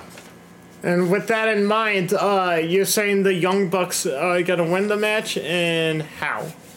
All right. No, he think said. He Young said Oh, So right, that's yeah. a very interesting question you pose, right? Because that's where puts me in the position of thinking about how the first and second match between the two played out. The first match, the Young Bucks won because despite their foot getting worked over and worked over and worked over of Matt Jackson, um, Cash Wheeler, funny enough, went for a flip, which is FTR. You know, no flips, just fists. He decided to Yep. go for a springboard 450, clean as could be, but it didn't connect. And then right afterwards, super kick with the bad foot. Matt Jackson wins. Flash Okay. into the second match does not go to that. They stick to their convictions, and FTR gets the win. I think that if the Young Bucks were to win this match, what they have to do is beat FTR at their own game, because it was FTR trying to beat um, Young Bucks at their own game, couldn't do it. They tried it, so then they played their own game against the Young Bucks, and they did do it. So now, how do you tell the story of they are the better team than to do it? Now, in the case of FTR winning, I was going to say they do it with a flip. That springboard 450, it does connect. And uh-huh. may, maybe not that, but that be a part of the ending sequence. Beat them at their own FTR game. but now that this whole situation happens, I think they want to get the tag titles off of Cash Wheeler. And so I think the Young Bucks do it. And I think they do it by beating FTR, either by being the best version of the Young Bucks or out FTRing FTR. Okay. Ooh. All I like that answer. so, uh, David, uh, Okay, this Yeah. is my thing, and I think it is gonna happen. I think what's what's gonna happen. Like so far, we don't know anything yeah. unless something Well, happens. I, Go ahead. I could get the full report. Oh, you could get the full report. Yeah, I've read the full report. Cash Wheeler, uh, he, I'm not happy with the fella. He, uh... Okay, so uh, just just for some quick rundown. If you go back about two years ago, Jimmy Uso got hit with a DUI about three weeks before him and Jay won the tag team titles. That tag title run then went on to be the historic 620 or however long day Oh, run that they had. yes. And the whole thing is, you gave this man who had a DUI, he got in a car drunk. He could have killed somebody. Well, what Cash Wheeler did is he drove up next to this car, held out his gun at the driver with a with a stare, pointing the gun at him and their, him and his spouse. I'd argue that was more directly putting someone's life under under threat. So if Jimmy Uso got all that flack, I think Cash Wheeler should get that flack all the same. Yeah, So- 50 50. Yeah, I. I, I think what's gonna. But we don't know what provokes that. Yeah, that is so- so. There's not the whole story, but there is there are available details, and that's what he was convicted on because Ch- July 28th the warrant was put out for his arrest, and he finally got convicted on the 17th. yeah, was that after Hartford? No, I'm sorry, 18th. July Yeah, 27th? that was after. Wow. That was Good right job. before Hartford. Yeah. Oh, before. Hartford was Well, 29. like, thank God we saw him. But uh, yeah, kind of worked out. right? Yeah. It was a day after his warrant was put out. yeah. Wow, that's crazy. Wow. Oh, okay, so this is my theory. I think, and I think he's gonna get punished later on. I think there's just too much money on the table. I think FTR wins, but no, no, FTR loses. Never mind. I think he's gonna get punished. I agree with you. Young Bucks uh, win, but I think what's gonna happen? They're gonna tease a match between uh, CMFTR versus the Elite. Kinda what and, Deven was saying. and I'm thinking it's gonna be all everything's on the line.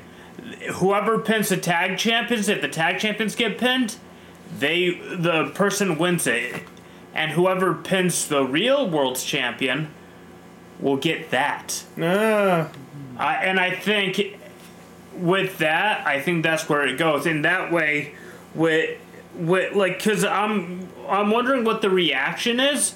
Who knows? It could like. It's gonna be weird, but he could get cheered for this. D- uh, Dax with the whole Cash, Arn yeah. Anderson Glock thing. I mean, cash. or yeah, Yeah, cash. I said cash. I, I heard Dax. Oh, I heard Dax Yeah. too, but Oh, But cash. anyways, But things are strange. If it was just like, because don't know if we don't know the details as Yeah. of that now, but it could be like a thing where he gets cheered for it, and I think they wa- they want it because Chicago. There's Chicago loves CMFTR and CM Punk. I think they're trying to get to that. I think originally they're going to get to that, but I think now they're going to get to that. I think that's the next Okay. step. Them uh, getting to that, but if, but like pretty much, uh, FTR is gonna lose, and then Punk is gonna win, win for uh, All Out, and I think after that he's gonna take a break. okay. Alright, I'm gonna I'm gonna make mine quick, simple, easily. I think uh, Young Bucks are gonna win by a Meltzer driver, but on Cash really kind of as a and Yeah. pin off him as A punishment. pet, a pittance, like Yeah, like as punishment, and then I, I hope they like he gets his stuff together, of course. So yeah, I, I say um Young Bucks for this one. Um, do you think that the match is gonna happen though? Uh, uh, it's on the table right now, but I think. Uh, We're a week out. Anything can happen. Yeah, I say like well right now, yeah, we're recording this uh August twentieth right now, so like a week before All In, they could have added more shows, but more Yeah. matches, by the way. But um, if things go smoothly for Cash, yeah, I think the match will happen. But if not, like then no. It all depends on what they're gonna do with Cash. And David, didn't it answer his your question that I think Young Bucks are gonna win? yeah. No, no. So you're like, but but wait, tell us if you think the match is gonna happen. yeah. So no, no, no, yeah. no. But yeah, but it could change. Like, Yeah, I know. So But I think the match is gonna happen as of right now, like we were saying, because of you know the magical word in wrestling, card subject, subject to, to change. change. Gotta love it. But I think Young Bucks are gonna win via pinfall. But I I can see them AEW booking all these different alternative routes in case they they have the fight with Punk and uh Punk and Omega and basically the Elite versus CMFTR are just an alternative route because if they can't have it, here's an alternative route Yeah. so we can book something else. Always have a plan B. Yeah. So Okay, our next match, tag team coffin match. Darby Allin and Sting versus Mogul, Mobile, Mogul Embassy, AR Fox, and Swerve Strickland. Deven, how was the build to this? It's been awesome. This is honestly one of the best built matches on the card. Um, Shane, uh, uh, not Shane. I'm sorry. Swerve has done a lot to immediately establish Nick Wayne as a character you want to root for on the show. Nick Wayne debuted July 12th, uh, five days after his 18th birthday, in Oh, a match against Swerve Strickland, and it really immediately established how good he was and how well he was able to perform on a stage like that. And that alone was enough to make me believe, yeah, I'm with this kid. But then, Swerve, which is honestly an extension of a story that's being told as far back as a year and a half ago in Defy Wrestling with Swerve and Nick Wayne, and where Swerve is like this, he's like this evil mastermind who is trying to like build Nick Wayne into something with how he is. He's like he told him over almost like eight months ago or something like that on your first AEW match, I'm gonna be right there waiting for you. I'm going to be. I'm going to be there to welcome you to AEW. And sure enough, that's what that match was announced and ended up happening. And then there was the segment where he went to Nick Wayne's house in the shed that Nick Wayne, through the vignette established to us, he grew up in. He sat in that ring when he was six months old next to his father, who's a pro wrestler, decided he wanted to be a pro wrestler, and grew up in that ring learning how to be a pro wrestler. And then in that ring, he laid in a pool of his own blood, in a pool of blood that would make Jon Moxley blush, in a pool of his own blood that would make Shawn Michaels blush, in a pool of his own blood that would make John Cena from Judgment Day 05 blush. Like it was, I honestly, I'm surprised he's okay. Okay, it was, it was a gruesome sight. It was done all in one take. It was shot from a home video camera. That was a star-making segment because, funny enough, that was cinema.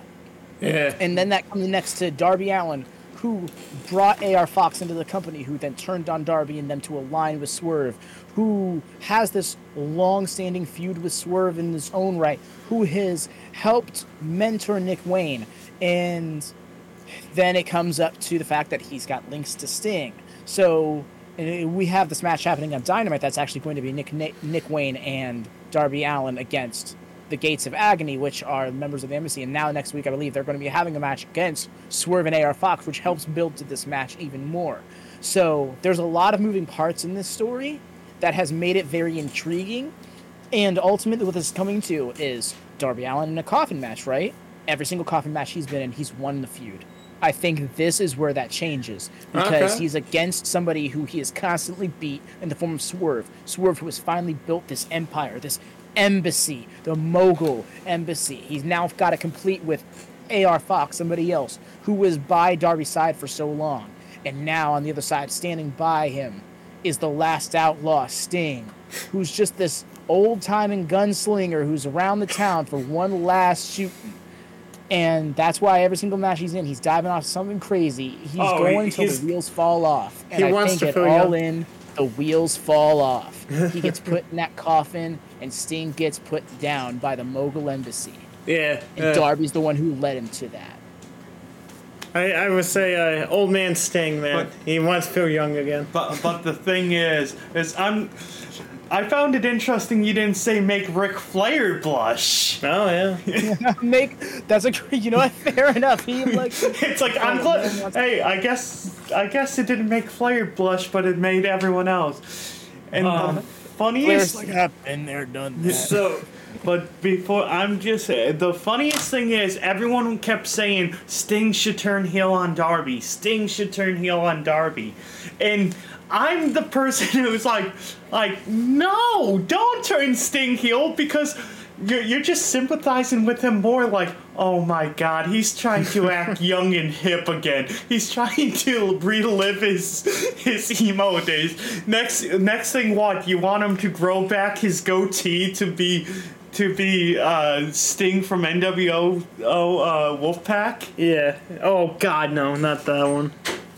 Okay, so something I just double checked as well for this match. Yeah. Sting and Darby Allin and a two on two record are 17 and 0. They are undefeated as a tag team. okay. Okay. I think that that's all the more reason they lose. You know what? I'm gonna flat out say, yeah, I think uh, Swerve Scott's gonna win this one. Him and uh, Nick Rain.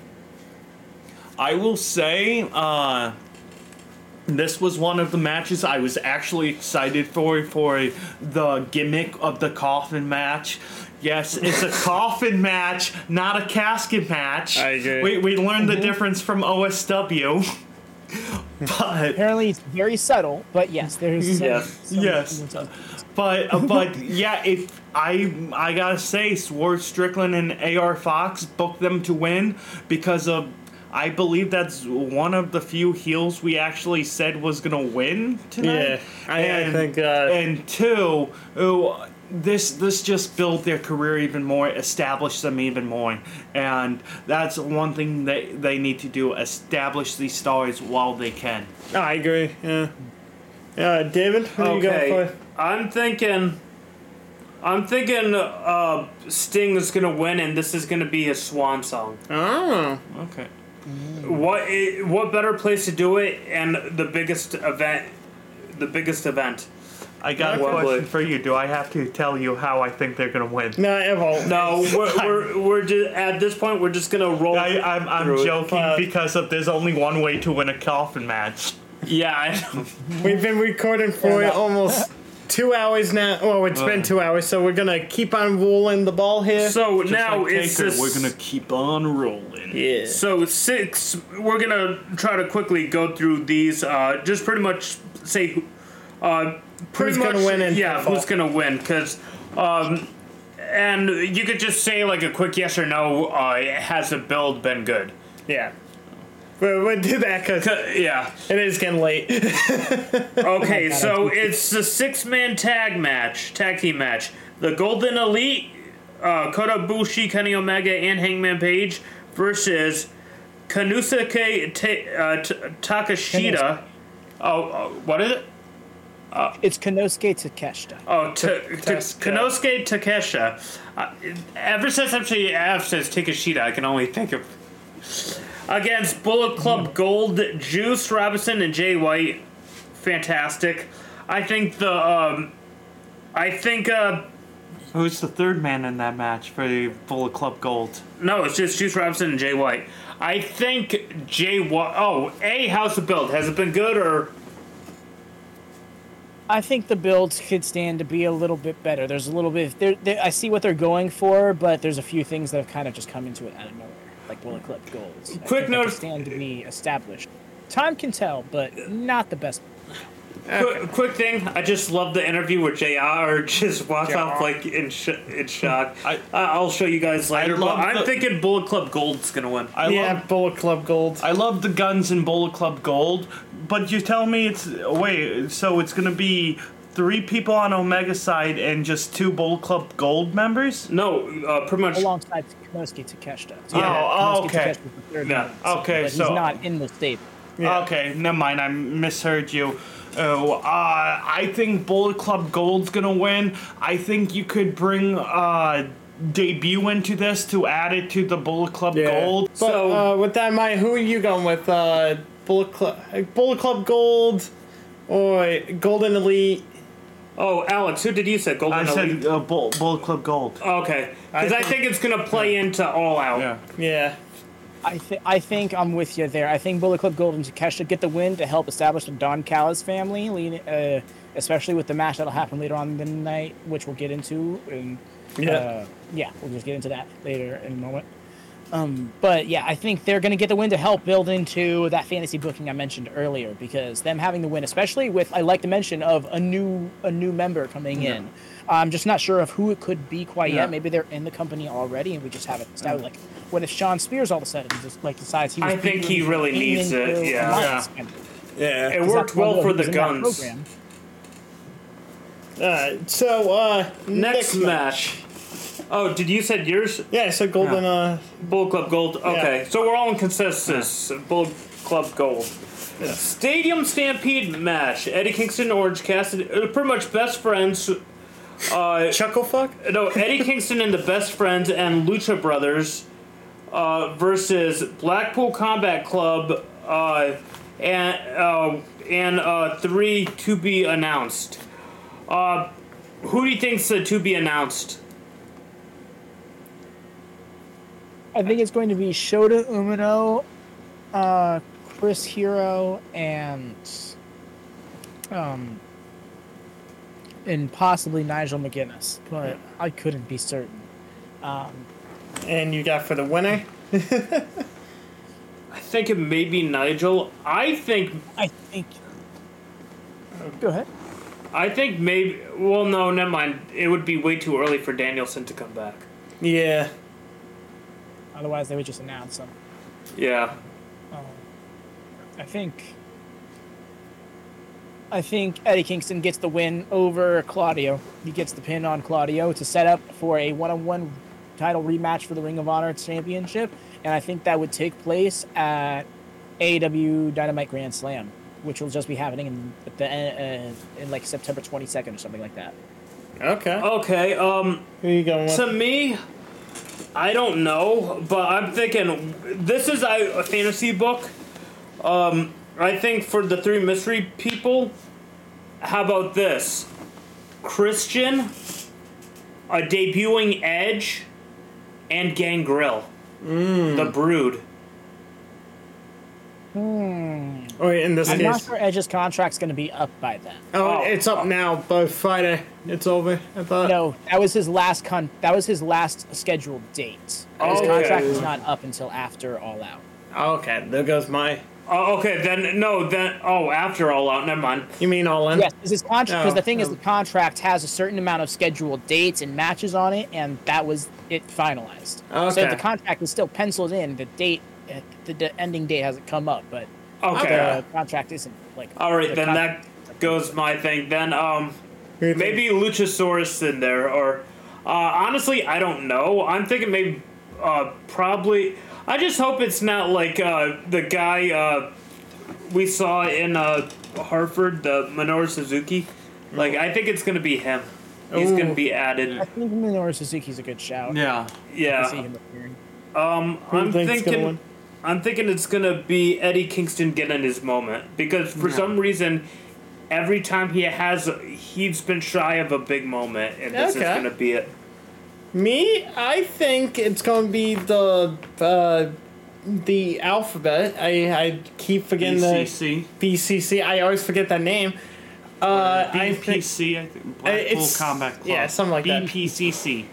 But Reese's No, it's just Pieces, BCC. Oh, BCC? BCC, Reese's Yeah. Pieces. Blackpool is one word. Yeah. Uh, okay. So I I would say it's going to be them, but I think it's going to be the mystery guy getting the win. I I see. Alex, you know you're thinking the B. Yeah, I'm thinking BCC may win, actually. Okay.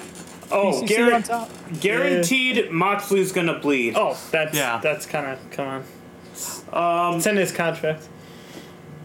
Um, next match, singles match: Will Ospreay versus Chris Jericho. Oh, that's a tough one. I think it's gonna be Ospreay. Yeah, Ospreay, I, I seen the build to this, and they almost booked it in reverse. It should have been Jericho doubting Don Callis instead. Don Callis doing it to Jericho. like with the final reveal. But I'm gonna g- I'm gonna go Offspray. Ospreay. I think Ospreay. is gonna win, and it's gonna Hometown show boy. he's gonna be a dominant through. Yeah. I think by pinfall. Is the uh, title on yeah. the line or No, no? there's no title. Okay. All right, next one. This one, the singles match for the real World's Championship. CM, CM Punk versus Samoa Joe is Pepsi Man versus Sweet Tooth. Pepsi Phil. Uh, I'm just gonna flat out say it's gonna be Punk. Yeah. Punk. it- gonna be it's gonna be Punk because he's holding that. I think the biggest thing is Punk versus MJF, and pretty much the build was Joe wants to face him. Punk's been denying him. Joe wants to beat him since the Owen Hart finals, and pretty much Yeah, it's like he finally got it. The Yeah. oh, Yeah. semifinal the, Yeah. w- when they faced and the Owen Hart Cup, uh, and pretty much he holds a grudge and he finally convinced Punk to uh, get it. So I this is easy CM Punk. I don't see him losing it. Yeah. That's exactly it. Yeah, Punk got the Punk got the roll up victory over Samoa Joe, and the build to this match has effectively been you can't beat me for real though. So I think the buildup is like, no, I'm gonna beat you for real for this real world championship, and that will help him set up uh, again that run and angle that I've convinced myself is going to happen now after the tag title match Ah, would would re- which would require FTR to lose and for Punk to win. Punk isn't going to run out after just losing that real world championship, especially if it ends up being what was suggested earlier, and that is uh, winner take all championships on the line in a trios match. okay. And you're saying CM Punk, Alex? Yeah. Yeah, I, I think it's because he just introduced that Yeah. title, so Oh, okay, so pretty much before the thing, I think we're gonna get a special attraction match. I think it's gonna be Jeff Jarrett in an open challenge against Grado, and the Oh. whole arena uh, singing the Madonna song. I would love that. And and my pick, Grado. Yeah. Okay. Yeah. Fair point. That- I I could see that because it feels like you need Jarrett on the card. I think you need like X amount of surprises, and I think that'd be a good surprise. Um, main event, singles match for the AEW World Championship, MJF versus Adam Cole, this is the tough one. and we all know the build up to this match. We match. don't even have to rewind. people. We've been Fantastic. we've been saying this for the whole podcast. Uh, honestly, I'm gonna flat out say I think it's gonna be Adam Cole, and here's why. I think he's gonna win with the interference with Roddy Strong, and uh, then like miscommunications, like what are you doing? And then MJF's gonna be like, no, you, you should win the legit way, because I think Roddy Strong's gonna have the title just like to hand it over to Adam Cole. He's like, no, I can't. And then like the distraction of the ref, and then Adam Cole's gonna hit. I'll roll up and grab the tights. Yeah, I, it's something like that. He's gonna cheat to win, and I think Adam Cole's gonna be the one that turns heel. I truly think so. I don't know why. I think it would be different, probably. But yeah, I'm thinking. I think that's what. no, I, I was gonna say that. I think Adam Cole for the W. What were you gonna say?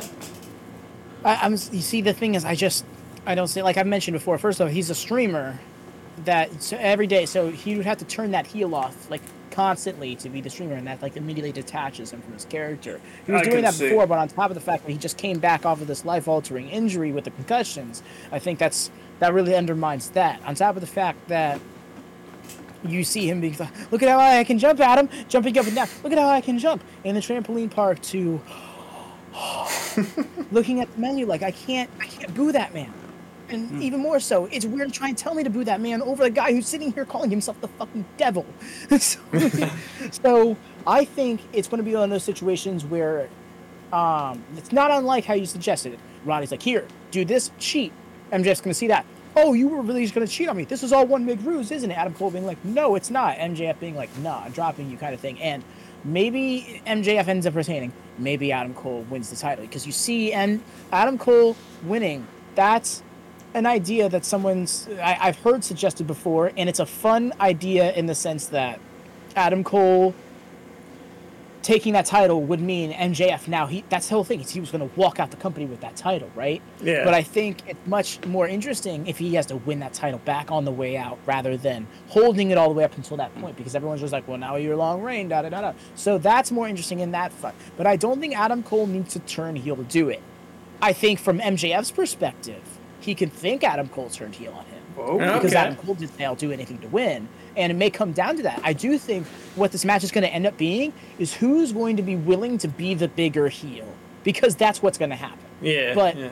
what I think is going to be one of those situations, it's going to be cut- go back to the birthday celebration a few a few weeks ago. It was like a oh I'm going to smash this cake in his face, and he turned it around and smashed the cake back in MJF's face, and it was like a that was a turning on you moment, but like aha I saw the knife coming into my back.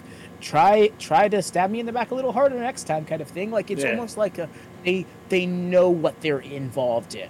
They're both keeping an eye on each other. So I think this match is going to be who can out heal the other, and the one who gets out healed is going to be upset about it. And depending on how that what low that is, might be too low for the others like it. And that's where the true descent comes from. Doubled on top of the miscommunication that will likely result in them losing the tag title match earlier in the night. So I don't think this situation ends up with one or the other out and out being the heel standing over the other Okay. just yet. so who? I think that doesn't come down until like Grand Slam, Okay. like a little more ways down. No. so who you think's gonna have Uh, the W? That's where I, I kind of dance around that because I'm not too sure certain. The more I think about it, Adam Cole winning is a very po- is a very possible thing, but it's very I attractive. think MJF sneaks it out. I think MJF sneaks it out after being convinced that Adam Cole turned on him. Okay. All right. Uh, who's going next? Alex David or- can go next. Okay, this is what I think's gonna happen. Everyone's thinking someone's gonna turn heel or anything. I think is that with Roderick Strong, he's gonna cost him on the first match, and hopefully he would think that's gonna go through his mind, cast out, and I think it's like hopefully the damage is not done. I think uh, Sun's gonna happen where either MJF takes him out or he stays in the back. I think it's gonna be a clean match. Interesting. MJF wins cleanly. They shake hands, hug. Pyro goes off. Happy ending. I'm thinking later on though, because Punk is Punk is uh, sidetracked with hopefully uh, the elite. I'm thinking they don't they build up the dissension and the heel to all all out, all out Yes. all out. that's when Adam Cole turns heel because they need a big moment in Chicago. They always do. Adam Cole turns heel, wins the title there, but by the help of uh, pretty much the uh, Roderick Strong and the guys that Adam Cole used to bend with. Like I don't know who they are. Yeah, them. What Deven said. Okay. And I'm thinking it's gonna come to the thing where MJF. I think he changes for the good, and I think he's gonna he's gonna have to humble himself to try to reconcile with Wardlow, FTR, and Shawn Spears to take down this threat. Because I think they're gonna build this up to a, a big match, a big like tag match. Okay. It could be Okay. it could be blood and guts because I think that's where the payoff is gonna be. And I and I think it's gonna be where or like maybe a three way he has to. It could be. It doesn't have to be FTR. It could be uh, Shawn Spears and uh, Wardlow. It's gonna need forgiveness from them because he, with Adam Cole he taught him emotions Excuse and not me. be selfish. Okay. And I think he, in order to do that, he's going to need that win and the, make all amends, like make everything right to order to leave leave the company. Oh. Okay. Like the bidding war 2024, like he wins the title, leaves the company, but then comes back and be MJF. Okay. I see uh, MJF winning, and I just see them ending up booking it where MJF versus Punk, real world's champion versus the AEW champion, and that's where I can see MJF losing the title to CM CM, Punk. Punk, and and he ca- and Punk will do like the I I was always the re- real world's champion and and then maybe do like the ch- uh, the thing where he tosses uh the MJF's title in the uh, trash or something and go like this will always be the real world's title Okay. something like that All right, that that's all good answers. Yeah. It- It's a hard one to choose. yeah, that's definitely challenging. Oh, with that in mind, though, that's the whole card for All In. as of Uh, right now as of now, there could be buy-in matches, which we're not going to yeah. count them. I think there'll be more main card matches announced. At least one or two more main card Oh, matches. Yeah. I'm thinking another one: Hook versus uh, Jack Perry. That's going to happen. I think that's going to be all out. I, I truly think. It's But possibly that a wait's all out for that. Yeah. yeah yeah, but uh, with that in mind, uh, thank you to Deven Yep. for being our first guest for uh, Ico Pals. First ever IcoPal podcast. And remember, guys, Ico Pals podcast is not just going to be wrestling, it's going to be comic book, anime, cartoons, all Pop that fun culture. stuff. Video games. It's Yep. going to be whatever. It's going to be a lot of fun. And we may not always have guests. Yeah, Yeah. so, because each week will be hard to do. but with that in mind, thank you, Deven, so much for stopping by. You are a godsend. We love you so much. Uh, you are a brother to us. And thank you for doing this twice now. Yeah. Thank you so much for having loss. me. on. Really appreciate you. And uh, you want to tell them uh, where we can uh, find you? Absolutely, y'all. And over on the socials, you could find me at twitter.com because it's still twitter.com handle wise. Twitter.com slash advydeven or twitter.com slash underscore watchamania. I prefer you follow the second one. That's where you can keep up with me more. Uh, especially when it comes to wrestling, you can keep up with me over on youtube.com slash at watchamania. It is where we g- is where we do all things in regards to this brand, and mainly watch along channel. We do AEW Dynamite watch alongs 8 p.m. Eastern, 5 p.m. Pacific, 1 a.m. BST. Uh, we do for AEW Rampage watch alongs 10 p.m. Eastern, 7 p.m. BST. I'm sorry, 7 p.m. Pacific, 3 a.m. BST, because we have a lot of UK folk in our community that will actually stay up to that hour. So I feel the need to advertise that. And Collision, same time as Dynamite, but on Saturdays. We do um, a My GM mode stream Sundays, 6 p.m. Eastern, 3 p.m. Pacific, 11 p.m. BST, a little earlier for our UK folk. Uh, hosted alongside Ben, uh, be, not Bino Momino, I like to say, because I always make fun of his name. Forever Craig, and that one Cameron Zebras. It's a four person playthrough, and we do AEW Fight Forever Road to Elite playthroughs on Tuesdays. We'll be doing all in as well. We do all pay per views, AEW and WWE for that matter, so it's not just exclusively AEW uh, that's the one we prioritize. I just got a question. can't by the AEW stylized Yeah. logo behind me. I, I, I just got a question. Did you ever miss an AEW show? I a, a f- a few months ago, um, my Rampage stream got cut out, and that officially ended that streak for me. And I wasn't able to watch Collision live because of SummerSlam. But I have seen every single episode of Dynamite, all 203 of them, live as they premiered. Wow. So He, he is the encyclopedia. pay per view as well. Out of out of like how many events too?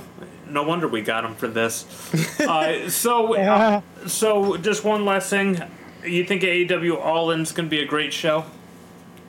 I think it's going to be a phenomenal show. It's still, it is not as strong as it could have possibly been, but I still think it has the potential to be the greatest show they ever put on. I think the crowd's gonna be the show. Yeah, it's gonna. It's definitely. The crowd is going to be the show, yeah. It's gonna be rowdy. It's gonna be a rowdy crowd, which is gonna be a lot of fun. Yep. With that in mind, thank you everyone for stopping by, listening to our beautiful voices. Uh, it's uh, episode one is in the books. In the bag. Yeah, it's so sight. much. It's crazy. I can't believe it. Uh, what So that where in- can you catch us? uh, you can catch us uh, our main Twitter page at or the X, whatever you want to call it, uh, at Grizzly Kid Four. You can check us out on Twitch at Grizzly Kid Four. You can check us out on YouTube, Grizzly Kid Four. Yep. It's simple. It's effective. Don't and, uh, forget Discord. in Discord. I don't know the offhand the link. But with that in mind, though, thank you everyone for stopping by. It means so much to us. And if you guys got a topic in the future you guys want us to talk about, on the podcast, please let us know on Twitter or YouTube, in that matter, or on Twitch when we're live. We're all ears. With that in mind, this has been Adam. This has been David. This has been Alex. This has been Deven. We love you guys. Till next time, stay frosty, hate forward, be good people. Receive sexy bitches next time. Have Out. fun.